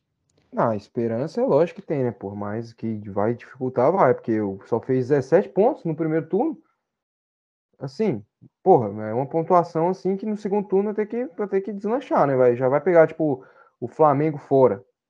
Complicado. Não, aí sabe? pega o Corinthians Bragantino no... em casa, complicado. Pega É, o Bragantino Safogo to- fora. Pegamos- Safogo fora, tom- é, é, o Safogo, não- Safogo tá muito difícil defender o Safogo. Vamos lá. Aí É, pega o Cuiabá em casa, depois pega é, Corinthians fora, pega o Cuiabá. Goiás fora, na verdade. Pega o Depois é Verdão, Goiás o do fora. Centro-Oeste. É, não, mas contra o Goiás a gente sabe, dentro da surrinha, 3x0 é É, massa. me- o- é melhor jogar, jogar na, na surra do que jogar na Cioli Na contra o Goiás? É, é. É. Aí, depois, aí depois pega o Galo. Cara de otário que ele fica. Não, ele perde, ele perde a graça toda, que ele sabe que é 3x0 todo ano. É, meu amigo. Brasileiro não é assim, não, irmão. Tem muito tempo que vocês não ganham da gente. Mas- É, brasileiro. cara, assim, o, o time do Atlético vai pegar umas pedreirinhas agora, né, cara? Vai Vai, pegar umas é. pedre- pedreirinhas agora. E era o momento, né? E nesse meio tempo vai ter jogo Sul-Americana, vai ter jogo de Copa do Não, ó, Brasil. vamos então o. Atlético tá Presta num- atenção. É, é, Copa bico. do Brasil agora contra o Corinthians, Flamengo, Copa do Brasil de volta. É, depois, depois do Flamengo, é, Bragantino em casa, Sul-Americano fora, dia 2 de, de agosto, aliás, no dia do aniversário do meu irmão. A Copa do Brasil vai ser bem depois, João Vitor. Ah, não, é bem depois, desculpa. Na verdade é, é Corinthians, Flamengo, Sul-Americano, Nacional do Uruguai, Bragantino, aí jogo de volta. Nacional do Uruguai com o Luiz Soares. Não, não, Nossa, não, mas não foi confirmado. Parece que o Milan entrou, atravessou a negociação. Ah, não, velho. Eu queria ver esse duelo. Luiz Soares. Você Contra Wanderson. Pô, eu ia, eu ia ver demais ele no Serra, moço. Ele jogando no Serra, mano. Nossa! Tá maluco, Imagina. irmão. Tá Mas maluco, não, pai. Mas ainda há Tá possibilidades. maluco. Parece que o Milan atravessou a negociação, Eu, mas ainda há possibilidades aí dele. Pô, ia ser pica demais, mano. O Soares jogando, jogando no Serra. eu não quero ele no Nacional, não, porque meu time tá na Sul-Americana, né? Eu também não quero, não, velho. Cara, Eu eu- quero, eu quero Cara, bastante eu, ele eu- eu nacional não quero, eu não quero, não. Eu não quero, não. Porque se o São Paulo passa e o Nacional passa, é Nacional e São Paulo na semifinal. Tá louco. Mas se Deus quiser, vai dar Nacional e Ceará. Não, vai Eu acho que Deus São quer, né? Deus não quer, não. Ele quer. Deus quer. A vontade de Deus é a melhor de- possível. Com certeza. Então ele não Com vai certeza. deixar São Paulo nem o Atlético passe. A, pe- a pedreira pro, a pedreira pro, pro Atlético, essa sequência agora vai ser brutal. E aí eu acho que assim, querendo ou não, o mais sensato, agora falando de pensamento um pouquinho fora da caixinha, um casinho, um pensamento que seria melhor pro clube, é abrir mão de alguma competição mata-mata. Agora eu acho que é o momento do Watson sentar, o Watson, o Jorginho, toda a diretoria e falar assim: olha, qual competição a gente tem mais chance de ir longe? Agora, agora, olhando agora. Qual a chance? Copa do Brasil ou Sul-Americano? Querendo ou não, vai ter que abrir mão de uma das duas, cara. Não vai aguentar levar as três. Porque é o seguinte, vamos lá, no mundo hipotético, que não é realidade, o Atlético passe do Corinthians aí nas quartas da, da Copa do Brasil e passe do Nacional do Uruguai. Vamos lá, não há semi, possível semifinal de Copa do Brasil. A gente pode. Na chave do Corinthians é quem? Vocês lembram? Pro lado do Corinthians ali? Fluminense, pô. É Fluminense, ou é Fluminense Fortaleza. ou Fortaleza. Na semifinal da Copa do Brasil. Né, uma hipotética. Vamos lá. Fluminense ou Fortaleza. Beleza. Pedreiraça. Duas pedreiras. Fluminense muito boa, porque o Fluminense melhorou muito desde que o enfrentou o Atlético. Numa hipotética passagem, passagem do Atlético sobre o Nacional do Uruguai. Ceará ou São Paulo. Cara, o Watson agora vai ter que sentar e falar assim: qual que é a melhor possibilidade de a gente tentar disputar o título? Copa do Brasil ou Sul-Americano? Perguntar para vocês dois, qual que vocês acham que, que, que é o lado mais fácil para o Atlético ir mais longe? A Copa do Brasil ou a meu- Sula? Então, é isso que eu ia falar agora. Eu ia dar minha opinião sobre isso. Na minha visão, numa possível chance de, vamos supor, títulos, tá? De título. Eu acredito que o Não, Atlético títulos que é título, meu amigo. E aí adiante. de ir mais longe, de chegar, Chegar na, na final. É. chegar na final, eu acredito na parte da Sul-Americana. É uma pedreira nacional? É uma pedreira, mas não é difícil. Mas porque é muito mais difícil você ganhar do Corinthians agora e possivelmente de um Fluminense do que de um Nacional e possivelmente um São Paulo ou um Ceará. Eu acho que a Sul-Americana compensa pro muito pro Atlético. Aí você olhar para o lado financeiro, Copa do Brasil dá mais. Beleza. Mas aí, o que, que você prefere? Chegar na final Sul-Americana ou Copa do Brasil? Porque, assim, é mais difícil chegar na final da Copa do Brasil do que a Sul-Americana. É, Ah, é mais difícil. não, é mais difícil, né, filho? Porque Então, é s- só americano. Você vai pôr Nacional e Corinthians. Quem que é Hum. melhor? Corinthians, então. Um milhão de vezes, velho. Então, para mim, a- a- o melhor seria abrir mão da Copa do Brasil, porque eu acho que já chegou longe o suficiente. Já mostrou que dá conta de chegar lá, já arrecadou um dinheiro muito bom, acho que foi 11 milhões de reais, 11 milhões e uns quebrados. As, as duas equipes que mais arrecadou foi o São Paulo e o Atlético, né, até agora, nessa fase. Então, assim, cara, chegamos longe, beleza, parabéns. Mas abre mão, velho. Vamos disputar, vamos se recuperar no brasileiro e vamos jogar Sul-Americana, velho. A chance da gente chegar numa final e fazer história, porque a final é 90 minutos. Para um jogador do time adversário errar, fazer cagada e a gente conseguir ganhar com um gol, é muito mais fácil do que uma Copa do Brasil. Vocês não concordam? Não, lógico. A gente viu o exemplo disso o Atlético Paranaense ano passado, Então, né? Foi jogar então. dois jogos com o Galo, se fudeu. Então, Com dois jogos. Então, assim, eu tô falando de forma hipotética. Não vou dizendo que está acontecendo, que isso vai acontecer. Mas de uma forma hipotética, a, maior chance de considerar o Atlético com de fazer história, acho que na Sul-Americana. Amigo, vou dar o papo aqui pra você. Vou dar o papo. Para com essa porra. Para com essa porra de, de hipotético Copa do Brasil. Não vai ganhar, né? A Copa do Brasil Sul-Americana, irmão. Então, foca na porra do brasileiro. Você ficar. Não tem essa porra de, ah, hipotético, qual que é mais chance de chegar mais longe? O mais final, hipotético, mais 90 hipotético que a gente minutos. pode calcular aqui, Não, o mais hipotético que a gente é, pode irmão. calcular aqui é o Atlético sair da, da, da zona. não, Não, pois é, o mais isso é o hipotético até mais agora é o Atlético cair nas duas Ficar na competições e ser rebaixado. Esse é o mais hipotético. Mais Então, meu amigo, agora é Então para com essa porra aí. Fala já, em 90 minutos, a final é mais fácil de ganhar. Ah, não, mas Pô, é porque amigo, a gente estava para discorrer o assunto Brasileiro. aqui, competição O foco, é brasileiro. o foco, não, o foco é o brasileiro. O Adson mesmo fica falando que é a Copa do Mundo, o Atlético é o brasileiro, mas não tá mostrando, né? Agora vamos continuar o programa. Vamos falar de Série B, meus queridos. Série B, Cabuloso ganhou mais uma vez, meu queridos. Ai, credo. Não, peraí, ganhou mais peraí, uma peraí, vez. peraí, peraí, peraí, Oi, peraí. Peraí. Isso é putaria, pô. o Isso é putaria. Falar de. A gente falou de tanto jogo que não foi mais importante que o jogo do Palmeiras e do Inter. Irmão, Palmeiras, Ah. cara. Líder do Campeonato Brasileiro. Líder do Campeonato Brasileiro. A gente não falar do Palmeiras é sacanagem. Tem que falar do Palmeiras. Então comente do jogo do Palmeiras, o que você tem para falar. gente, a gente tentou te poupar da tristeza, mas É, tudo bem, cara, você quer? tristeza, eu Você tava, quer eu chorar? tava, Qual, cara, qual vai ser tava- seu choro de hoje? cara, eu tava querendo poupar. eu na verdade, né? Na verdade, eu tava querendo poupar os nossos ouvintes Não, desse estou chororô aqui, seu. não, eu estou, entendeu? não, é- não, é- não é- não é choradeira, eu estou aqui defendendo os, os torcedores do Palmeiras, né? Que ligam no nosso podcast achando que a gente vai falar do time dele, né? Atual, é o melhor futebol do Brasil, líder, e a gente não fala do Palmeiras, acabou que fala só dos nossos times. Que, qual, tirando os nossos times, de quem que a gente falou? Corinthians, Flamengo. Corinthians e Flamengo, pô. Acho que teve mais um. Assim, assim, se a gente Galo, pensar, se a gente Galo. pensar, se a gente pensar em relevância, se a gente pensar em relevância, qual que foi mais relevante? Corinthians. O, empate de 3 a 3 em Galo? São Paulo e Goiás, a vitória do Fluminense contra o Bragantino, ou o Galo, ou o Flamengo, A gente o falou do? Galo, a gente falou do Flamengo, a gente falou do Corinthians. E tem que falar do Palmeiras, porra. Não tem como.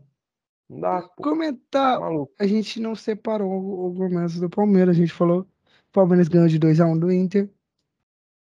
Humilhou o Inter mais uma vez. O Inter mais uma vez mamando dentro do Allianz Parque. Não, meu amigo, não é mamando, cara. Pra mim, Cara, foi o mas eu, eu, queria, eu queria te poupar desse, dessa choradeira, mano. Não, meu amigo. Porque aí Acontece tem que, falar aí, porque aí a gente, a gente tem que ficar mais falar do Palmeiras, aí você começa a chorar, porque o Inter perdeu. Aí tem que ficar gastando a única verba do, do podcast pra comprar Não, lenço. Mas pra você. acontece, o que acontece é o seguinte, o que acontece é que o Palmeiras é o líder do campeonato. Então melhor- fala. Não, não, não, não, não, você calma. ficar falando argumento que a gente falar, tem que falar, falar, fala, cacete. falar. Você Antes só tá falar. enrolando, mano. A gente tem tempo. Não, não, não, calma. Antes eu falar, calma, irmão, calma. Mas eu vou quebrar Respira. sua cara ainda pessoalmente, velho. Respira. Nossa, Seguinte, a irmão. próxima vez que eu te ver, eu vou te bater, velho. É o seguinte, irmão. É o seguinte. O Palmeiras é o líder do campeonato. Quando o Palmeiras joga contra o América Mineiro e ganha de 1 a 0 vocês pensam assim: ah, não, não é relevante, não vamos falar. Agora, quando o Palmeiras joga um jogo relevante contra o Internacional, vocês Mas também não, não querem é- falar? Aí é é putaria. Aí é já tô rele- achando que é boa. Ó, torcedores palmeirenses já podem chegar nas redes não sociais é- sacada. é Podem ir lá nas redes sociais sacada. não é relevante, porque Não, o Inter já- é eu me recuso a acreditar que é só coincidência, meu amigo. Eu me recuso a acreditar que é só coincidência. É Isso é conspiração, porra. O É Inter é nanico, Palmeiras. mano. O Inter é nanico. Palmeiras. Porque na última rodada eu aceitei. Falei, ah, não, contra o América Mineiro, ok, não sei o quê. Mano, o Inter é nanico. Não, chefe, não, O não é Inter assim é que a banda nanico. toca. Não Inter é é assim nanico. que a banda toca. O Palmeiras é o líder Inter- do campeonato. Mas o Inter coisa, não, nós o Inter não tem história. Meu amigo, independente do que você achar, nós temos que falar do Palmeiras, que é o líder, porra. Então fala, cacete. Você tá Não meia deixa eu falar, porra. argumentando que não tem que falar e não fala. Não deixa eu falar. Fala, vai. falar. Falar aqui, irmão. Palmeiras contra o Inter fez uma baita de um, de um primeiro tempo. Fez um primeiro tempo que, que não deixou o Inter jogar em momento nenhum. O Dudu, pra mim, ele acabou com o Gabriel Mercado. Deixou o Gabriel Mercado com as costas assim, doendo. O Mano Menezes, que fica com essa porra de colocar dois primeiros volantes juntos, Johnny e Gabriel. Deu certo isso lá contra o Flamengo, lá, que eu nem lembro se era o Johnny, eu acho que era o Rodrigo Dourado e o Gabriel. Deu certo lá contra o Flamengo, mas todas as vezes que ele tentou essa porra, deu errado. Colocar dois primeiros volantes juntos. Eu sei que ele quer um time de marcação mais forte, colocar o Edenilson na primeira linha, mas o Edenilson é segundo volante. O Edenilson tem que jogar ali, fazendo a saída de bola, chegando na área como elemento surpresa, como ele é. Mano Menezes escalou errado. As laterais é um bagulho que tá complicando o Inter, complicando. O Bustos e o René machucados. Os nossos dois laterais reservas, que eram o Heitor e o Moisés, saíram do time. A gente teve que improvisar o zagueiro, que é o Gabriel Mercado, na lateral direita, e colocar um menino, que é o Tauan Lara, na lateral esquerda. Então, cara, não tem como não falar. O Inter caiu muito de produção nos últimos jogos, muito mesmo. Principalmente depois da partida contra o. Da partida contra. o- Depois da partida do Colo-Colo para cá, o Inter caiu muito de produção. Muito mesmo. E por que caiu de produção? Os laterais. É, é de suma importância. Os laterais, a gente foi para a partida contra o Palmeiras com um zagueiro improvisado e com um menino, que é o Tauan Lara, já que os dois laterais reservas a gente vendeu, que é o, o Heitor e o Moisés. Vendeu, o Heitor foi emprestado. Então, caímos muito de produção. O Bustos e o René tem que voltar urgente. O Alan Patrick tem que voltar urgente. A gente sente a falta do Alan Patrick, sente a falta do Tyson, tem que voltar urgente o Tyson, porque o Tyson é o cara que ele pode começar a titular pode entrar no segundo tempo para mudar a partida. Tem que voltar. E para mim, cara, não tem outra. Não tem cão caça com gato. Não tem um bom centroavante, tem que colocar o alemão. Eu não sei porque o Mano Menezes tirou o alemão. O alemão, contra, para mim, ele foi bem contra a partida do São Paulo. Eu falo com o alemão, quando ele não acha que ele é o Neymar no documentário da Netflix, o caos perfeito, ele vai muito bem. E ele foi muito bem. Palmas para o alemão. Quero você, todos vocês aqui, ó, batendo palmas para o alemão na partida contra o Palmeiras. Bate palma aí, João Vitor. Não vou bater palma. Porque você é contraditório. Você fala que tem que falar do Palmeiras, você tá falando na porra do seu time, Eu vou cara. falar do Palmeiras também, meu amigo. Vou falar do Palmeiras. Cara, Vamos lá.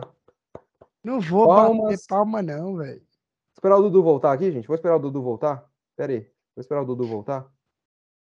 Oh, meu Deus. Esperar o Dudu voltar. Dudu, eu esperei você voltar pra você bater palmas pro alemão. Não, meu amigo. Não, não, eu me recuso. O alemão entrou bem pra caralho, jogou Eu- muito, fez uma puta só jogada, que- driblou uns três e chutou na trave. Depois driblou uns três, meteu um golaço, deixou o Maurício na cara do gol. o Não, Maurício ô, "Já Dudu, ô, aqui", é um Dudu. gol. O gol é do tamanho do portão aqui do- de casa. O Maurício conseguiu chutar em cima do Everton. Ô, ô, Dudu, ô, Dudu. Ah. Eu quero falar uma coisa, que o Carlinhos contra Não, a história, que ele tá aqui batendo, tava batendo o pé, que não, a gente tem que falar do Palmeiras, que não sei o que, que é o Palmeiras. Até Palmeiras agora, até agora. até agora, eu só vi ele chorando que nós temos que falar do Palmeiras. Eu vou E falar falando do Palmeiras agora. Não, é Ele porque tá é chorando, ele tá o chorando por causa do Inter. Ele tá chorando por causa do Inter. Só que assim, acho, eu acho, tem que. Ô, João Vitor, eu queria que você me ajudasse aqui numa petição pra Hum. gente trocar o nome do Carlinhos, pra não ser mais Carlinhos, em, é, Carlos Henrique Show, Carlinhos Henrique. pra não ser mais Carlos Henrique Show e botar o nome dele de Carlos Henrique Choro. Pode Não, ser, Que não, que Carlos, mais com o Henrique bom. Choro Não. DVD. O que eu falei aqui, eu não sei se o Dudu vai concordar comigo, mas que é putaria, putaria, porra. O torcedor do Palmeiras, ele espera. Assim, a gente já falou no último jogo contra o América Mineiro. Ah, não vamos falar do Palmeiras, que enfrentou o América Mineiro não é tão relevante o jogo. O líder do campeonato. Aí quando pega um jogo relevante contra o Inter, duas Mas para dois o times que Inter estavam é no G4. nanico. O Dois Inter é times que estavam no nanico. G4. Também não quer falar? Aí é sacanagem. Vou falar do Palmeiras agora.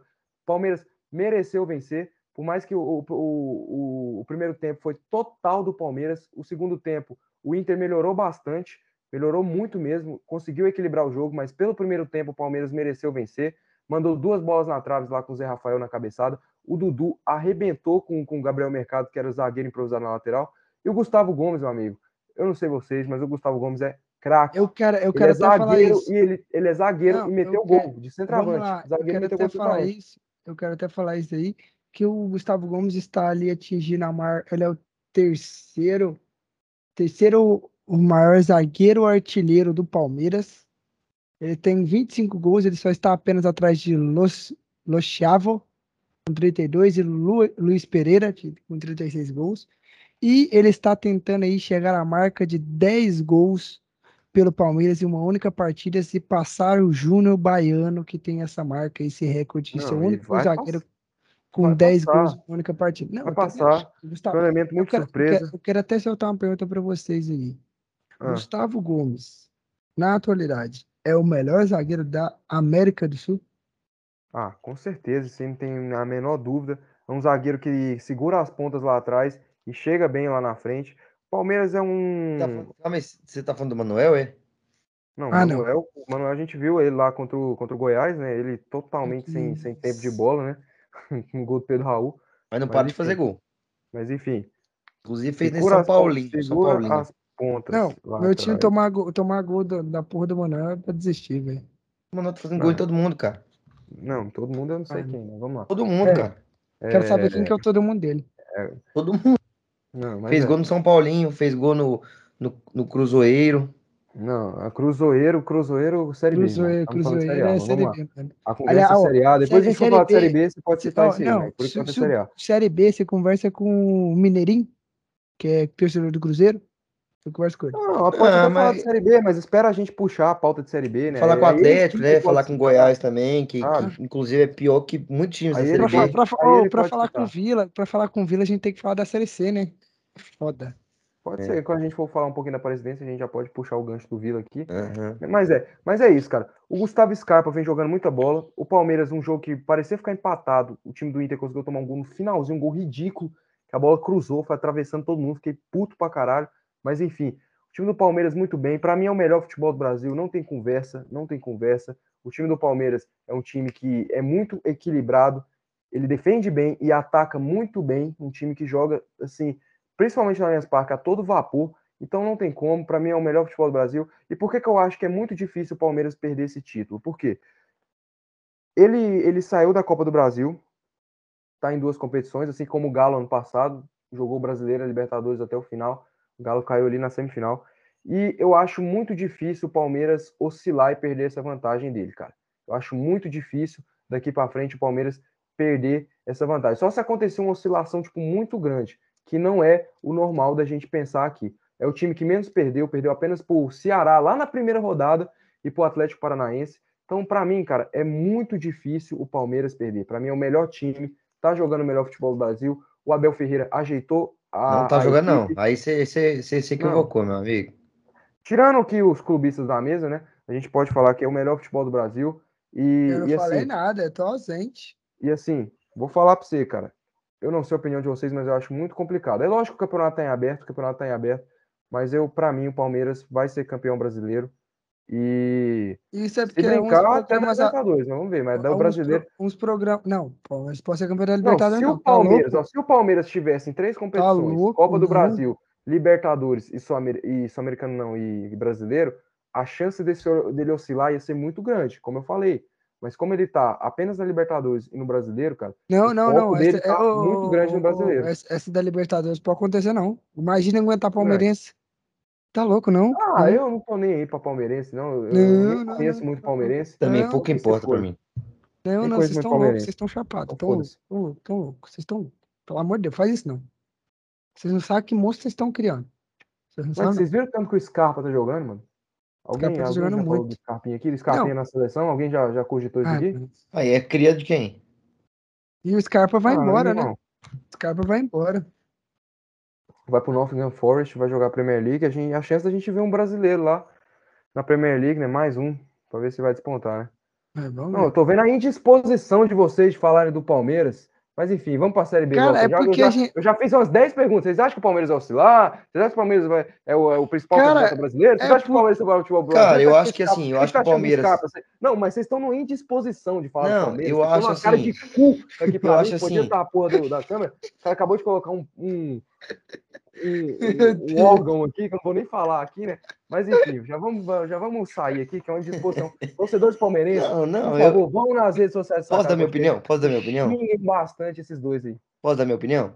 Meu Eu acho que Deus, assim, eu acho que o Palmeiras. é essa? A Essa porra aqui, se meu pai entrar no meu quarto aqui e ver uma merda dessa na tela aqui, vai, vai ser cachorrada. Eu acho assim, eu acho que o Palmeiras é um time que pode sim oscilar, cara, porque tá tendo outras competições também. Eu acho que é comum oscilar. o Outras Palmeiras não, não, outra. outra competição, outra competição também. Entendeu? Então acho que é sim, pode acontecer sim do Palmeiras oscilar. Eu acho que o Palmeiras, o foco maior assim do Palmeiras, eu acho que é realmente ganhar um mundial. E para ganhar um mundial tem que ganhar Libertadores. Então assim, cara, eu acho que o Palmeiras é um time que chegando ali perto da, da, da Libertadores vai virar suas atenções 100% para Libertadores, porque é o foco a gente já viu no Palmeiras. A Leila fala bastante disso. Então acho que assim, tem muita chance do Palmeiras oscilar. Só que é aquilo. O Palmeiras vem criando a gordurinha, né, cara? Vem conseguindo ali. Teve algumas derrotas, mas é, vem de vitórias importantes, como vitória contra, contra o Inter, que, que o Inter estava ali, né? Um confronto direto praticamente. Só que agora o Inter, a preocupação do Inter é, é não cair, né? Não, estávamos desfalcados, deixa claro. Sem os nossos Não, laterais, sim, sem sim. Patrick e Tyson. O, o, Carlinhos, claro. o Carlinhos claro Henrique isso aí, Show, Carlos Henrique Show, Bem claro choro, aí, tá? Carlos Deixa Henrique bem Choro, aberto. Deixa bem aberto e bem limpo pro, pro, pro nosso ouvinte escutar, sabe? Carlos Antes Henrique de- Choro, de- de- sabe? para com isso, cara. Mas é isso aí, eu acho que o Palmeiras vem de, boas vitórias. E vamos ver, né? Se assim, na sequência aí da, da Libertadores, que, que é maior foco do Palmeiras. Vamos ver se vai manter essa pegada, né? A gente já viu dando algumas osciladas em jogos relativamente tranquilos, né? Não, não, não, não empatou ali com, com a América pelo aquele lance que a gente já comentou aqui, que foi um lance Mas é aquela sorte, Complicado. sorte de campeão. Então, só de campeão, exatamente. Então vamos ver, né? Acho que o campeonato é muito longo ainda, tem muita coisa, muita água para rolar debaixo da eu vou ponte. concordar, eu vou concordar com o Dudu. Tem chance do Palmeiras sim é, oscilar aí, mas querendo ou não, o Palmeiras é um grande, for, um fortíssimo convidado. Puta que pariu, velho. Não- Convidado? Convidado pra quem, irmão? Candidato. É porque eu me- você se perde quando o cara faz umas palhaçadas dessa no meio do Não, programa. Quem que ensinou isso aí pra ele? Ele aprendeu sozinho, esse é o Oh, problema. muito esse é o bom, cara. problema. Muito bom. um forte, um forte A gente tem candidato. que arrumar o bagulho da câmera logo aqui, que ele não vai fazer essas Hum, merdas. Não, esse é meu medo, ele fazer estranho. Tá Aí Ah, doido. não, aí, aí acabou. Não, aí não, tá acabou. louco. Aí Não, Acabou, programa- acabou o mundo, acabou o mundo, acabou o mundo. Aí não, aí não. É um forte candidato para o título, querendo ou não, é um, é um das, dos possíveis campeões aí, mas tem muita coisa para acontecer, cara. Muito campeonato, é muita rodada, cara. Então, assim, a questão é: se o Palmeiras cair nessa fase da Libertadores, aí eu, aí eu já considero ele campeão brasileiro, porque é foco total no brasileiro, uma competição só, um time, um timaço igual. Mas a gente tem que ter noção também que tem algumas peças indo embora aí, né? Temos o Verão indo, Verão indo embora, temos aí depois o Scarpa. Palmeiras aí Não, Scarpa não vai agora, irmão. não Scarpa vai só ano agora, não vai agora. Mas assim, o time do Palmeiras é um time muito bom. Então eu considero sim chance de. Quem de- vocês acham? Não, de- eu quero aqui nomes. Eu falei, eu acho que o Palmeiras vai ganhar. Quem que vocês acham que vai ganhar o brasileiro? Trabalho com nomes aqui. Ah, velho, é difícil. É difícil, cara. Cara, o Palmeiras é, é o maior candidato aí. É, o Corinthians E tá muito Pra forte. mim, o Fluminense também tá aí, viu, cara? Eu acho que o time do Corinthians tem Fluminense- muito pra, pra oscilar também, porque o time do Corinthians é aquele time mais velho, é um time que também tá em todas as competições, entendeu? Então acho que pode oscilar mais. Então, pra mim, maior candidato é o Palmeiras e logo após é o Fluminense. E eu, Eu- digo, eu digo Eu acho, eu que acho. bem colado o Fluminense, tá? Ó, eu digo pra vocês aí que nas próximas rodadas eu acredito que, o- que o Galo vai entrar muito forte nessa briga e o Flamengo vai se recuperar também. Eu digo pra você. Acredito que esses Flamengo dois. mais que Fluminense. Não, a sorte do, a sorte do Ah, a Flamengo. é diferença do Flamengo e Fluminense é 4 pontos, pô. Não, é, e se outra. começar um jogo não. do Flamengo ganhar, já fica um ponto. Não, e outra. A, a Ah, diferença o Flamengo também. ganhar tudo, é? Não, a diferença. é- Caralho, pô, eu não tô falando isso. A gente não tá falando isso. A diferença, a Se o diferença é. Fluminense tropeçar, por um acaso, o Fluminense tropeçar e o Flamengo É. ganhar o jogo dele, vai ser um ponto de Não, diferença e, só. e dife- não, e a diferença é também. A única sorte do Fluminense nisso é que o Flamengo está nas três competições. Aí tudo bem, você pode considerar, porque o Fluminense só está em duas. Pode ser que ele passe a ficar em uma também. Torço para que sim. né? Espero que ele perca na Copa do Brasil. né? Então, assim, mas o Flamengo não dá para descartar o Flamengo. Vem se recuperando muito bem no Campeonato Brasileiro. Muito. Então é um fortíssimo candidato ao título. Vamos então prosseguir para a Copa, para a Série B. Aumentando a Série B meus queridos. Começando aí, vamos falar da, fazer o giro aí para vocês. Tivemos os jogos aí, o esporte tomando um vareio para a equipe do Sampaio Corrêa fora de casa. 4x1 para o Sampaio Corrêa. O, o Cabuloso ganhando mais uma vez. Desculpa. Ganhando mais uma vez no Brasileiro, ganhou do Bahia de 1x0. O Grêmio, Carlinhos, que a gente comentou, que vinha se recuperando aí, né? a- ganhou de 2 a 1 da Ponte. O Vila, que, o Vila finalmente conquistou uma vitória depois de 13 jogos. Perdeu o cabaço. Perdeu o Calas. O Londrina ganhou do Náutico fora de casa, 2x1 pro Londrina. O Ituano ganhou da Chapecoense 1x0. Chapecoense de Marcelo Cabo. O CRB ganhou de 2x1 do Novo Horizontino. Com isso, fez o CRB chegar à oitava colocação. O Guarani ganhou do Brusque e dificultou ainda a vida ali do Náutico e do Vila para sair, porque o Guarani chegou a 19 pontos. Quer dizer, empatou, desculpa. Empatou com o Brusque, eu falei, ganhou, foi- era para ter empatado. Criciúma ganhou de 2 a 1 do CSA. Outro que, ele, que está brigando lá nona colocação. O CSA, que é o primeiro dentro da zona. E o Operário empatou com a Tombense. Esses foram os resultados da Série B. E vamos começar falando do Cabuloso, do líder do campeonato, do, o Carlinhos. O Cabuloso aí, que abriu 10 pontos do terceiro colocado, que é o Vasco. Cara, isso é pontuação de campeão, né, cara? Já dá para dizer aí, fechou, já começou o retorno. Você acha que o Cruzeiro pode ser campeão? Cara, é o Poder, acho que não, provável- mano. Poder, não. Não, pode, não, vai Pode ser o não. campeão? Vai ser o campeão, vocês acreditam? Cara, provável, muito provável. A gente vê, tipo, o, times assim crescendo, como, como o Grêmio vem crescendo, mas são times muito irregulares, né, cara? Tipo, o Grêmio faz partidas boas em casa e partidas péssimas fora de casa. Não péssimas ao ponto de perder, mas partidas péssimas para quem quer Perder assistir um jogo ponto. de futebol. Não, para perder É, pontos. né? perdendo ponto para se quiser título. Mas pelo que parece, o Cruzeiro com certeza é o principal candidato. A gente tinha o, o Vasco ali como mais próximo do Cruzeiro. Ali. O Vasco caiu num, num marasmo aí, Que é o terceiro colocado no caso, agora tá 10 pontos do Cruzeiro. Então, cara, o Cruzeiro ele vai só aumentando a gordura dele. Quando ele tropeça, ele tá muito longe dos outros. Então é muito difícil. Para o Cruzeiro não ser campeão, o Cruzeiro tem que entrar numa depressão gigantesca de, de 4, 5 jogos sem vencer. E, e os caras chegam perto e ele ainda tem um pouquinho da gordura dele ainda, cara. Então, eu acho que o Cruzeiro é o principal candidato. Fez uma boa partida contra o Bahia, criou bastante chance. E assim, cara, vitória heróica, heróica, porque o Cruzeiro estava com um jogador a menos, com o Eduardo Brock, o zagueiro foi expulso pela, pela falta no copete, expulsão justa. E com um jogador a menos, o Cruzeiro vai lá marca o gol e vence e, com, e conquista incríveis 100, não sei quantas vitórias, então, mas 100% em casa. 14 vitórias. 14 vitórias. Em casa? Não. Casa não, total. pô, só em casa. Mineirão, ah. mais uma. E confronto direto. Confronto direto. Então, tudo indica que o nosso cabeludo vai ser campeão da Série B, porque o time Cra não tá Crava que ele já tá na Série A? Ah, óbvio. É. Porra, não, na Série A tá. Cravo. Não, não tá oscilando nem tanto, né? Porque ele fez partidas ruins, essas últimas, tirando essa contra o Bahia. Ele fez partidas ruins contra, contra o Guarani, contra o Grêmio Novo Horizontino. Mas mesmo jogando mal. Na Série A, cara. Porra, Série A, óbvio que tá na Série A. Não, na Série A é óbvio que o Cruzeiro, tá Cruzeiro na Série A. não tiver na Série A, eu arranco meu saco fora. Cruzeiro de Mas, volta, assim, cabuloso voltando aí depois de três anos, né? É isso. É, cara, três assim, anos. o time do Cruzeiro é um time que, eu já falei, é melhor que alguns times da Série A.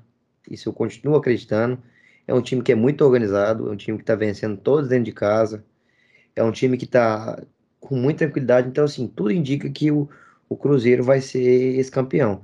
E, assim, o Carlinhos falou: ah, o Cruzeiro tem que entrar no marasmo aí de perder quatro partidas seguidas. E ainda tem que contar, né, com a sorte. Com a sorte, não, com o azar, né? Os outros times também vencerem.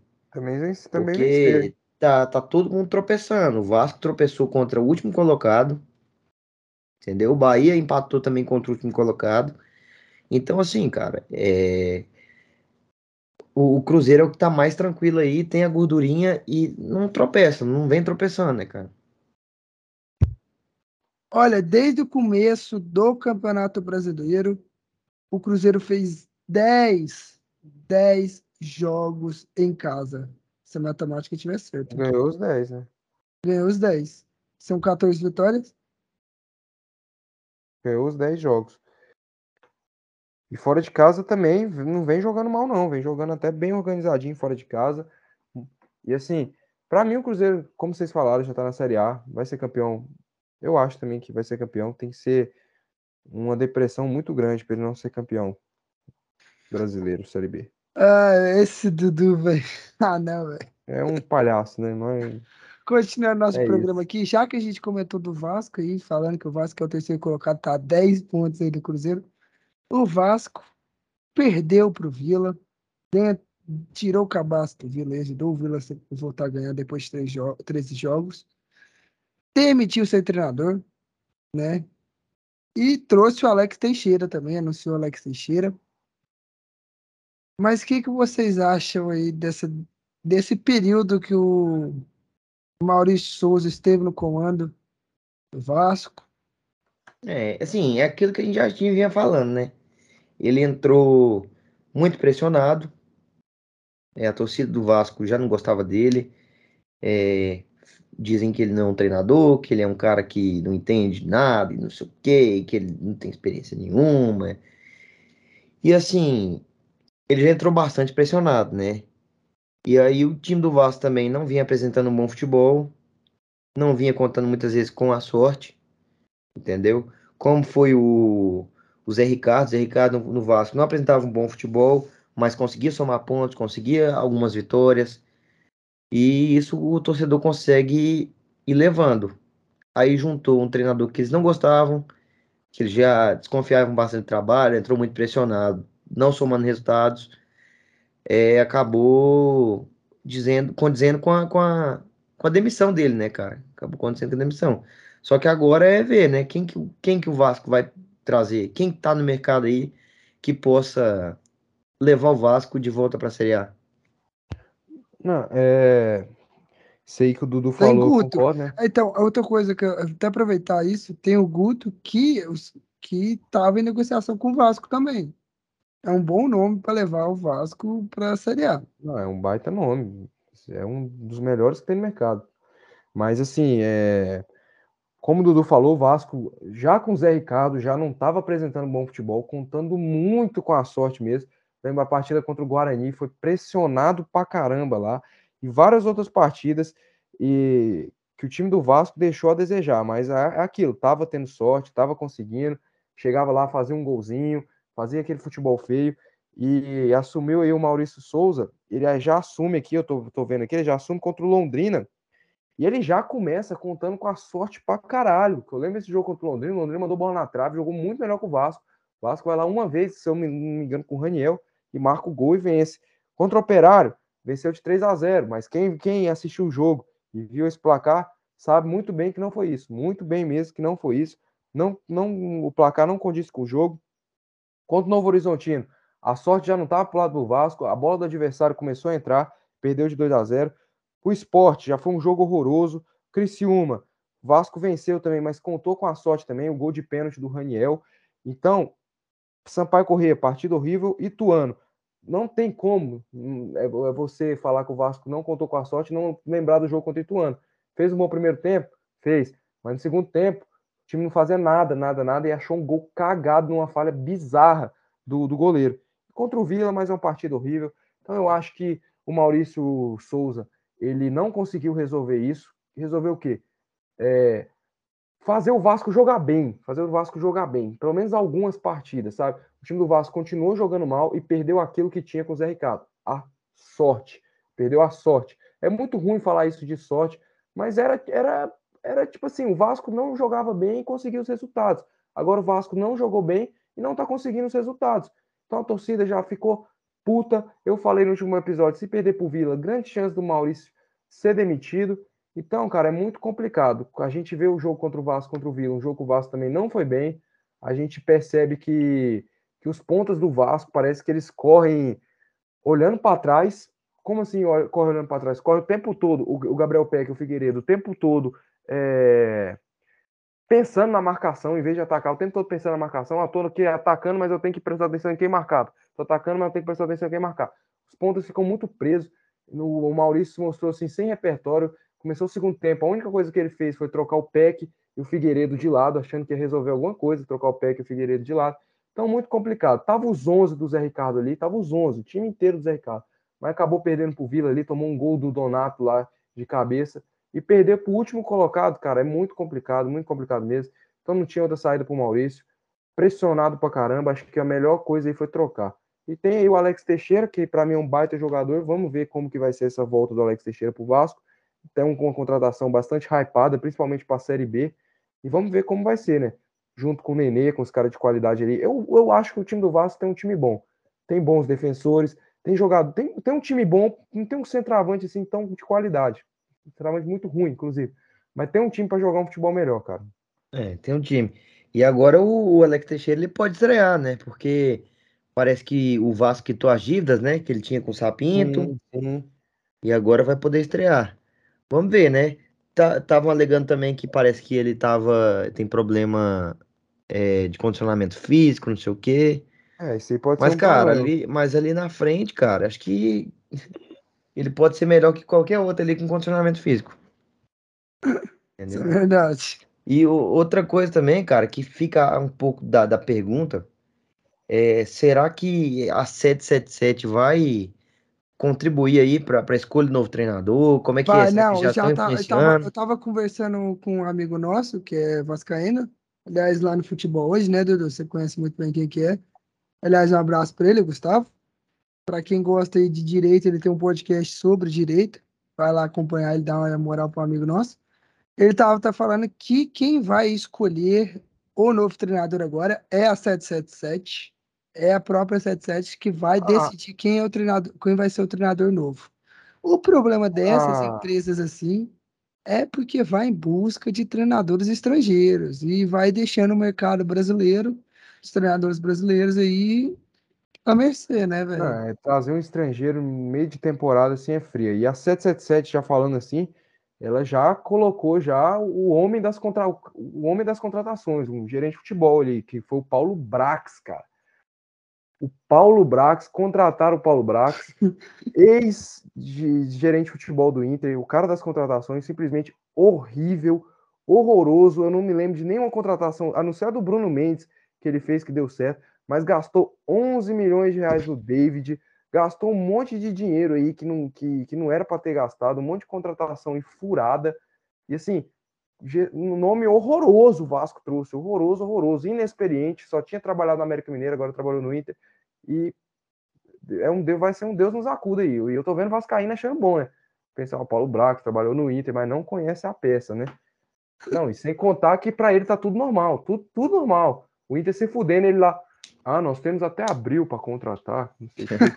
Mas será que não é por conta do investimento também? Acho que o Vasco também vai ter investimento maior agora, né? Com a 777. Não, aí ele vai gastar. Aí, E aí é que pior, ele queria, ele queria pagar 23 milhões de reais marrone, aí ele vai pagar, querer chegar lá no, no Igor Catatal, lá de Sampaio Correia. Vai, "Ô, o Sampaio oferece aqui é, 30 milhões pelo Igor Catatal, que inclusive é um Hum. baita jogador, e quando a gente for falar do esporte, eu vou falar de dois jogadores do, do Sampaio.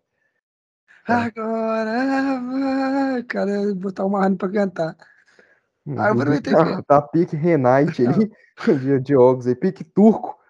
É, ué. Aliás, o turco, lá tá pique, pique neto do, do Hector Salamanca, pique cliente do, do Saul Goodman. Aprove- Aproveitar aqui que a gente falou do Vasco, vamos falar do Vila, né? Vila, depois de três, jo três jogos aí, conseguiu uma vitória. E aí a pergunta que fica: ainda há esperanças do Vila se livrar do rebaixamento e permanecer na Série B? Ou ela vai, ou ele vai descer e vai dar lugar à Aparecidense? Cara, chance tem, né? Assim, eu já vi um pouco de melhor ali no. é, como a gente já tinha falado, do trabalho do AAL. Eu vi um trabalho melhor. Um trabalho do que eu tinha. vinha sendo feito pelo, pelo dado. Não dá para melhor sério com esse óculos. Não, não, tô falando sério aqui. Pelo amor de Deus, cara. Os caras não levam a sério, mano. Deus, tira essa porra. Mas é isso aí. Assim, o Vila apresentou já uma melhora desde o jogo lá contra o Bahia. Mostrou uma melhora também no jogo contra o Vasco. Soube ser um time bastante equilibrado, o time do Vila. E assim, cara, já melhorou. Tem dificuldades, tem dificuldades sim. O Vila cedeu muita chance contra o Vasco. O, o Nenê teve uma chance cara a cara ali. O Tony fez uma defesaça. Segundo tempo também o Vila fez algumas. É, o Tony fez algumas defesaças.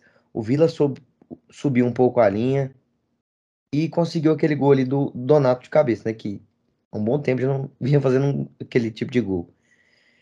Mas é isso, cara. Eu acho que o Vila tem condições sim. Aí é difícil, a estrada é longa, vai ter muito buraco no meio, Vai isso ser eu tenho retorno. certeza. Mas assim, você acha que o. Vai, mais, vai ser mais ou menos o que aconteceu com o Vila ano passado, que estava na zona, no retorno se recuperou? Cara, que, mas assim, é porque tava a em situação, último é, a situação do Vila hoje tá muito mais complicada. Entendeu? Tá muito mais complicada. E ano passado o Vila teve um, um, um estirão assim muito bom, né, cara? O final do, do, do ano do Vila foi muito bom. Muito bom. É, não, Eu Vila acho que o Vila- muito- mas o Vila trouxe muitas peças, né, Dudu, agora. Trouxe, mas nada que enchesse os olhos. Teve a estreia do, acho que é Matheus. Deixa eu dar uma olhadinha aqui Mancini? exatamente. Não, não assim não. É um, é um ponta Peraí, deixa eu ver se eu pego o nome dele aqui. que jogou contra o Vasco. O Matheus, aqui. O pontinha do, do Tigrão. Matheus Souza. Matheus Souza, exatamente. Fez lá, uma boa partida. nós? Hã? Aquele lá que estudou com nós lá, no Delta? É, Ele- esse mesmo. Ah, Tá no Vila. Matheus Souza, cara, fez uma boa partida. Fez uma boa partida ali pelo Vila Nova. Conseguiu chegar bastante ali. Apoiou bastante, apoiou bem. Uma boa contratação, gostei dele. Entendeu? É, o Tony vem fazendo boas partidas. Então, assim, acho que o Vila tende a melhorar. O Vila precisa de pegar agora esses dois jogos contra o Novo, Novo Horizontino. Pelo menos conseguir arrancar um empate lá e ganhar do Ituano aqui. Pra já começar a andar, cara. Pra começar a andar. O Vila tá a exatamente quatro pontos do Operário, que é o primeiro fora da zona, e precisa começar a emendar algumas vitórias, porque senão vai ficando pra trás, ficar esperando. A gente já falou aqui como é o Atlético, ficar deixando pro final do ano, a coisa desanda. É, é muito complicado. E o Alan Alca, eu acho que é um bom treinador, acho que melhorou o time do Vila. A gente já vê tipo, um time mais organizado, é, dando trabalho para times da parte lá de cima, como o Bahia, o Vasco e o, e o Sport. Então, cara, eu acho que, que o Vila tende a melhorar, né? Mas eu não sei se é o suficiente para permanecer. Mas tende a melhorar, já melhorou bastante. Contra o CSA, eu falei aqui que o Vila começou muito bem, mas depois perdeu ali na partida. Mas e contra o Vasco, o time conseguiu ser um time equilibrado ali, conseguiu equilibrar, eh, medir forças com o Vasco. E aquela, né, cara? O Vila, se hoje, hoje o Vila eu acho que ainda não tá na briga, mas se o Vila vencer o próximo jogo e, o, e os demais times tropeçaram. Não, é... e já teve gente que tropeçou, né? Esses, Não, teve. O, o CSA tropeçou. O Vila não, tem que ó, tá na parte de baixo da lá. tabela, tropeçar é a coisa mais Não, fácil do mundo. ó, vamos lá, o CSA é o primeiro dentro da zona com 20 pontos e o Vila tem 17. Você tem noção. O primeiro fora, o Operário com 21. O Operário empatou, o CSA perdeu, o Guarani, que é o 18º, empatou e o Náutico perdeu, cara. Todos que estão ali tiveram um resultado muito bom pro Vila. É, então, tende a acontecer, mas o Vila precisa ganhar seus jogos. Quando o Novo Horizontino, fora de casa, muito difícil. O Grêmio Novo Horizontino é um time bem organizado, é um time que sempre rouba pontos, assim. Então, Não, cara, o é muito teve difícil. dificuldade para jogar contra o Novo Horizontino aqui, né? Teve- Mano, mas era outra, outra situação. Era o Igor Magalhães, que graças a Deus o Dudu já parou de chorar Nossa, aqui. Quando, né, graças a Deus, ele não parou de aguentava chorar. mais. Chama o Igor, Não, não aguentava mais. O eterno Cara, choro e é pra ele do que o Mas, Igor. mas Não, olha. não fala do Igor, não, mano. Pelo amor de Deus. Não, Chega. não, não, não. Chega. Não, falar de Eu Igor não. Eu, tô, eu queria falar aqui, cara, porque assim, é, o próximo rodada do Vila é contra o Novo Horizontino, do Náutico é contra o Bahia, do Guarani é contra o Sport. Então, assim. O esporte, o, o esporte caiu para décimo colocado. Tá Caiu aí, décimo. É, caiu pra décimo, mas eu acho que o Sport tem muita lenha pra queimar ainda, cara. tem Tem. muita le- Não, aliás, o esporte, daqui a pouco a gente vai comentar sobre ele. É que o esporte sofreu aí um reverse muito grande né, fora de casa, né? Não, é, é aquilo, né, cara? É, O Sampaio é um time que, que tá invicto dentro de casa. É um time forte. Vai, não tá falando do. Vila, cara, calma. Uai, cara, já puxou o gancho do esporte. Não, que eu, tava eu, fa- esporte. não, eu falei, daqui a pouco a gente vai falar do esporte. Você não quer terminar o do Vila, não? Senão já pode puxar o esporte. É, mas acho que o do Vila é isso, cara. Acho que É, o Vila. então já pode é. puxar aí. O o- Vila, só pra completar aqui, o Vila teve uma melhora sim. Eu acredito que o Vila teve uma melhora. Só que agora precisa emendar umas vitórias, cara, pra pelo menos dar um ânimo pro elenco também. E continuar pra seguir na luta aí pra Se permanecer ganhar na o B, próximo cara. jogo e os times tropeçarem, o Vila entrou na briga. Entrou na briga. Aí Cara, eu acho que é- assim, é um jogo difícil contra o Novo Horizontino, mas não é um jogo impossível de ganhar, Não, é entendeu? não. E os times que estão em cima, é, é o que eu tava falando. Tendência é Náutico-. O Náutico vai pegar o Bahia fora de casa, o Guarani vai pegar o, o Sport fora de casa, o CSA vai pegar o Ituano em casa, entendeu? E o Operário vai pegar a Ponte Preta fora de casa, que é confronto direto, né? Então, assim, acho tem chance pro Vila. O Vila tem que apresentar futebol e conseguir pelo menos arrancar um empate fora de casa, pra vencer o Cara, Ituano não aqui tô tranquilo. te vendo. O que aconteceu, velho? Não, cara, apagou a luz aqui do, Pelo menos do iluminar o quarto aí. negócio aqui. Eu vou ligar a luz normal. Vamos lá, vamos continuar então. Já, já que vai falando agora do, do esporte, já que a gente tinha puxado o gancho, eu te cortei, voltando aí. Esporte tomou um reverso muito grande fora de casa, né, Carlinhos? O Sampaio Correia aí que tá jogando muito bem dentro de casa. Muito E- bem. E, Tá ali com 28 pontos, buscando aí, quem sabe, um, um G4 histórico, né? É, o Sampaio ele tá fazendo uma campanha muito boa e, e é aquilo, né, cara? O problema é que, que os times, os quatro primeiros colocados, eles abriram uma, uma gordura muito boa e, e quando eles tropeçam, com- como foi o caso do Vasco, do Bahia, eles ainda estão longe. Acho que tá, se eu não me engano, acho que o quinto colocado que é o Londrina, eu não tô vendo a tabela, acho que tá Tá cinco com 20, pontos, ele tá com 29 cinco pontos de pontos, diferença, né? ele tá com 29 pontos e o Bahia tem 34. e cinco pontos de diferença. Então, caso de tropeço do Bahia e vitória do Londrina, do Sampaio, já pode começar a embolar e o bagulho vai ficar massa aí lá, em- lá em cima. Porque essa Série B tá diferente da Série B do ano passado. A Série B do ano passado, acho que até o décimo colocado ali, tava todo mundo perto do G4, não sei o quê. Essa daí não, essa daí os quatro primeiros já estão bem disparados ali, estão bem com a gordura boa. Não, isso que é Mas- engraçado, até algumas rodadas atrás, o Sport estava lá, Não, aí o, justamente. Li- o Lisca foi embora, ali, o Lisca já começou, não começou a Não, o Lisca tudo, chegou e já começou uma Já decadência, né, do já esporte. começou a decadência do esporte, ele cascou fora, né? É, e eu queria chamar a atenção para dois jogadores do Sampaio, para ficar de olho neles, no Igor Catatal e no, no Gabriel Poveda. Gabriel Poveda, que é o artilheiro da Série A, Eu tô achando Série ele A? nessa- na Série B. Ó, já tá Eu botando que pode ser A. Não, eu tô achando ele um. O um Sport bom- Sampaio correr na Série A, né? Aí, já é melhor. É. Então, na série já é melhor que o Pedro Raul. É, melhor que o Raul, é, esse é o critério. O cara, é isso. Mas vamos lá. O cara é um, é um cara, É, tem 11 Alto. gols. É um Não, cara tem alto. 9. um cara, não, é 10, Pedro Raul tem 10. Um cara alto, um cara que, que é, é- é- além de ser alto, ele é rápido, ele é bom na bola aérea.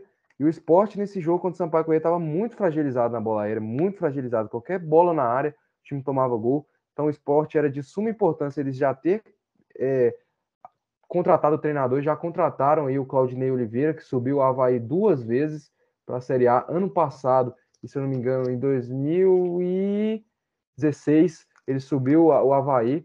Então, cara, é um cara que conhece a competição, é um cara que, que, que sabe, e tá pegando um elenco que não é um elenco ruim, é um elenco para brigar lá em cima, que teve uma decadência muito grande, tá com autoestima lá embaixo, essa derrota de 4 a 1 deixou a autoestima do esporte do torcedor também lá embaixo, o torcedor já tá desacreditando, tá longe do G4, então as condições não são favoráveis, mas dá para subir, dá para emendar uma sequência aí, o esporte tem um bom time, com bons jogadores, o Kaique, o Giovanni, o Luciano Juba, esses caras aí são bons jogadores, então o esporte tem tudo aí para conseguir uma arrancada aí, cara, para ver se consegue entrar na briga de novo.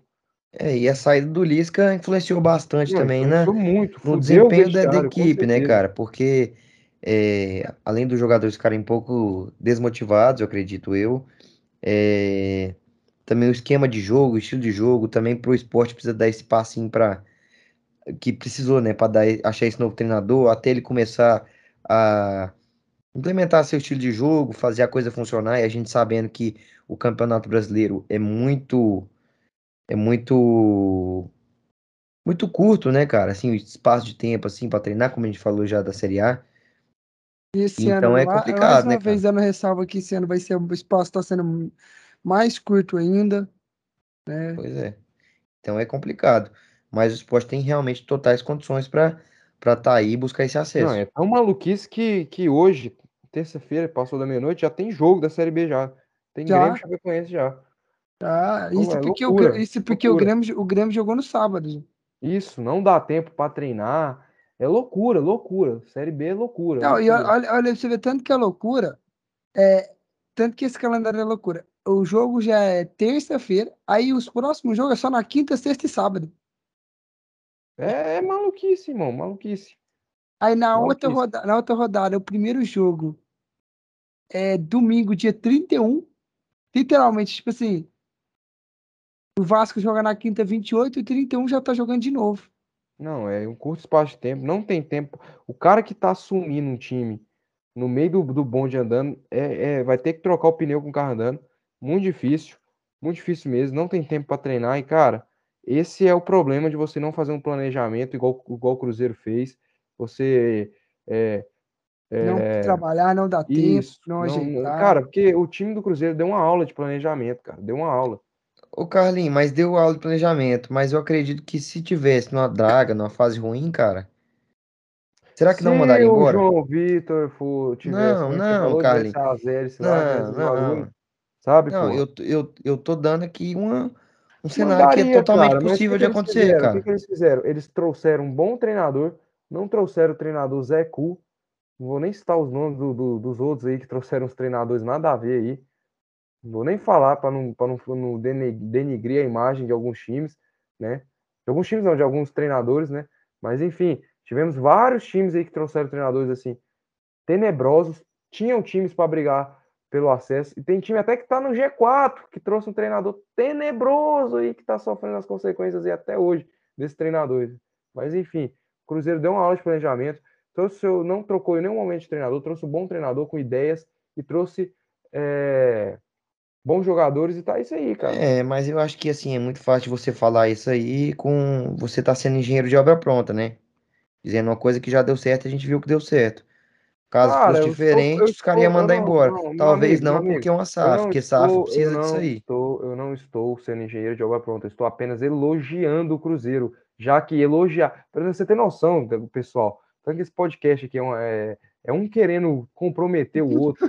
Eu não posso mais elogiar, eu não posso falar. O Cruzeiro fez um bom planejamento, porque eu estou sendo engenheiro de obra pronta. Eu tenho que elogiar o Vasco, que começou com o Zé Ricardo. Tem que elogiar essa, essa galera aí, sabe? Ai, é meu Deus. Vamos continuar o programa aqui. Vamos falar do Bahia, cara. Que a gente fez o levantamento antes do programa começar. De, desde que o Anderson Moreira assumiu, foram seis jogos, duas derrotas, três empates e apenas uma vitória. Seis jogos é pouco tempo para trabalhar, mas assim, o que, que a gente pode tirar aí de, desse time do Bahia após o Anderson Moreira assumir? O que, que você acha, Carlos? Cara, eu acho o seguinte, acho que independente dessas partidas aí, acho que o Bahia, desse, desse número horroroso, acho que o Bahia fez bons jogos em boa parte, tirando aquele contra o CRB. Contra o Cruzeiro fez um bom jogo, criou bastante. O Matheus Davó é um absurdo. O que ele tem de, no número da camisa dele, 88, é gols perdidos por partida. A camisa dele é 88, ele perde 88 gols na cara do gol. Então é muito complicado, né, cara? Você tem um da, o Rodaliga ali, que é um baita centroavante. Rodaliga, Rodaliga, é. Vai jogar bola, desgraça. Com um vídeo é, maravilhoso. Você esse... já deve ter visto ele lá na balada com um urso. vídeo é maravilhoso. Um urso de pelúcia gigantesco. Torcedor tromba ele, xinga ele de tudo quanto é nome lá. E... Eu, eu, na moral, esse vídeo, Carlos, mande no grupo do Sacara pro Dudu ver. Eu, eu vou mandar. Eu, eu vou mandar o áudio de hoje. Vou mandar o áudio que eu te mandei. Não, o, cara, o torcedor do Bahia é sensacional. Não tem Ô, nada Você que é torcedor do Bahia, do Bahia você que é mora em Salvador e é torcedor do Bahia, manda mensagem pra gente, pelo Não, amor de Deus. É sensacional. Mano, sensacional. Torcedor do Bahia é sensacional, cara. E assim, o Bahia tem jogado bem, cara. Mas é aquilo. Tem dado azar. Deu azar ali contra o, contra o Cruzeiro, que com a mais ali acabou perdendo o jogo. Deu azar ali contra o em outros jogos. Contra o Atlético Paranaense, deu azar, o Davó errou um gol debaixo das traves. O jogo estava 1x0 para o Bahia contra o Atlético Paranaense. 1x0 para o Bahia, o Davó errou um gol debaixo das traves. Então é muito difícil. Alguém tem que chegar. O, centroavante do Bahia, Rodallega, que é um bom jogador, só que depois que se lesionou, ainda não encontrou ainda o seu futebol. Tá complicado. E o Davó perdendo uma pilha de gols é, é complicado de jeito. Defender, até criticar o Enderson Moreira, cara. Muito complicado. O Enderson tem umas escolhas erradas ali, mas também é, é foda botar só na conta dele. O que você acha, Dudu? Ah, cara, eu, eu concordo. Eu acho que ele vem fazendo um bom trabalho. É, vem tropeçando algumas vezes. Eu acho que isso faz parte de, de do, do, futebol e da Série B também, Não, que são jogos eu... muito complicados, né? Jogos muito muito acirrados ali, onde muitas vezes nem a técnica que vence é uma vontade, é uma bola achada, é um gol achado.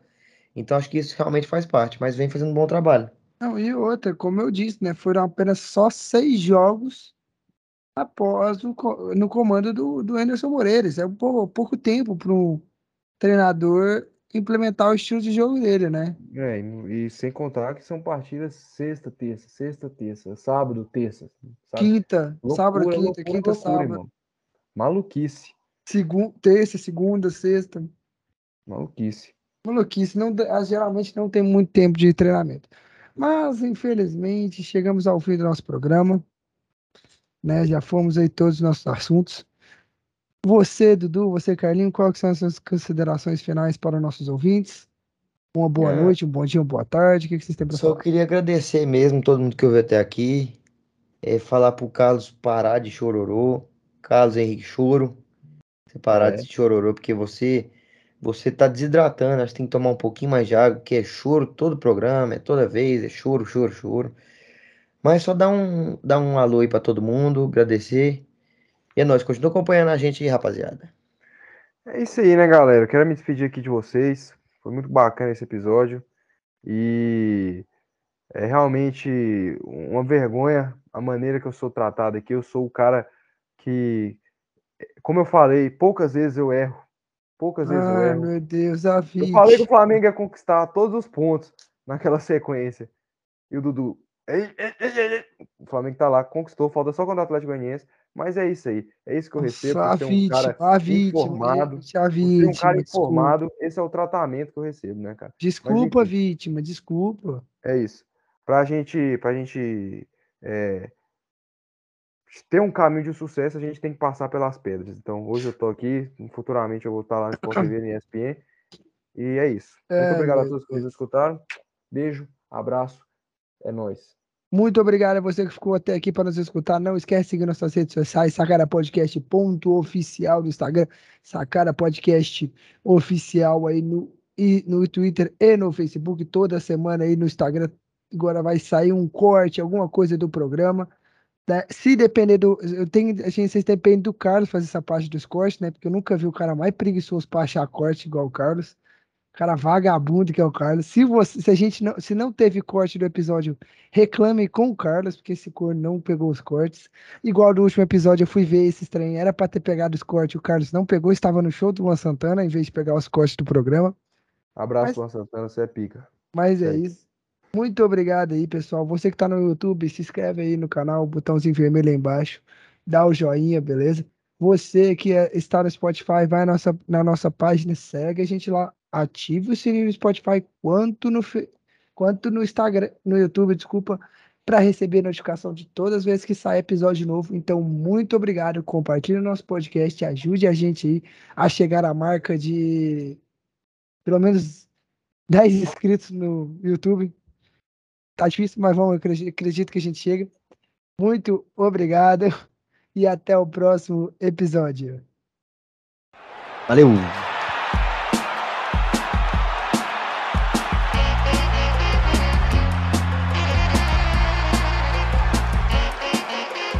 Sacara Podcast.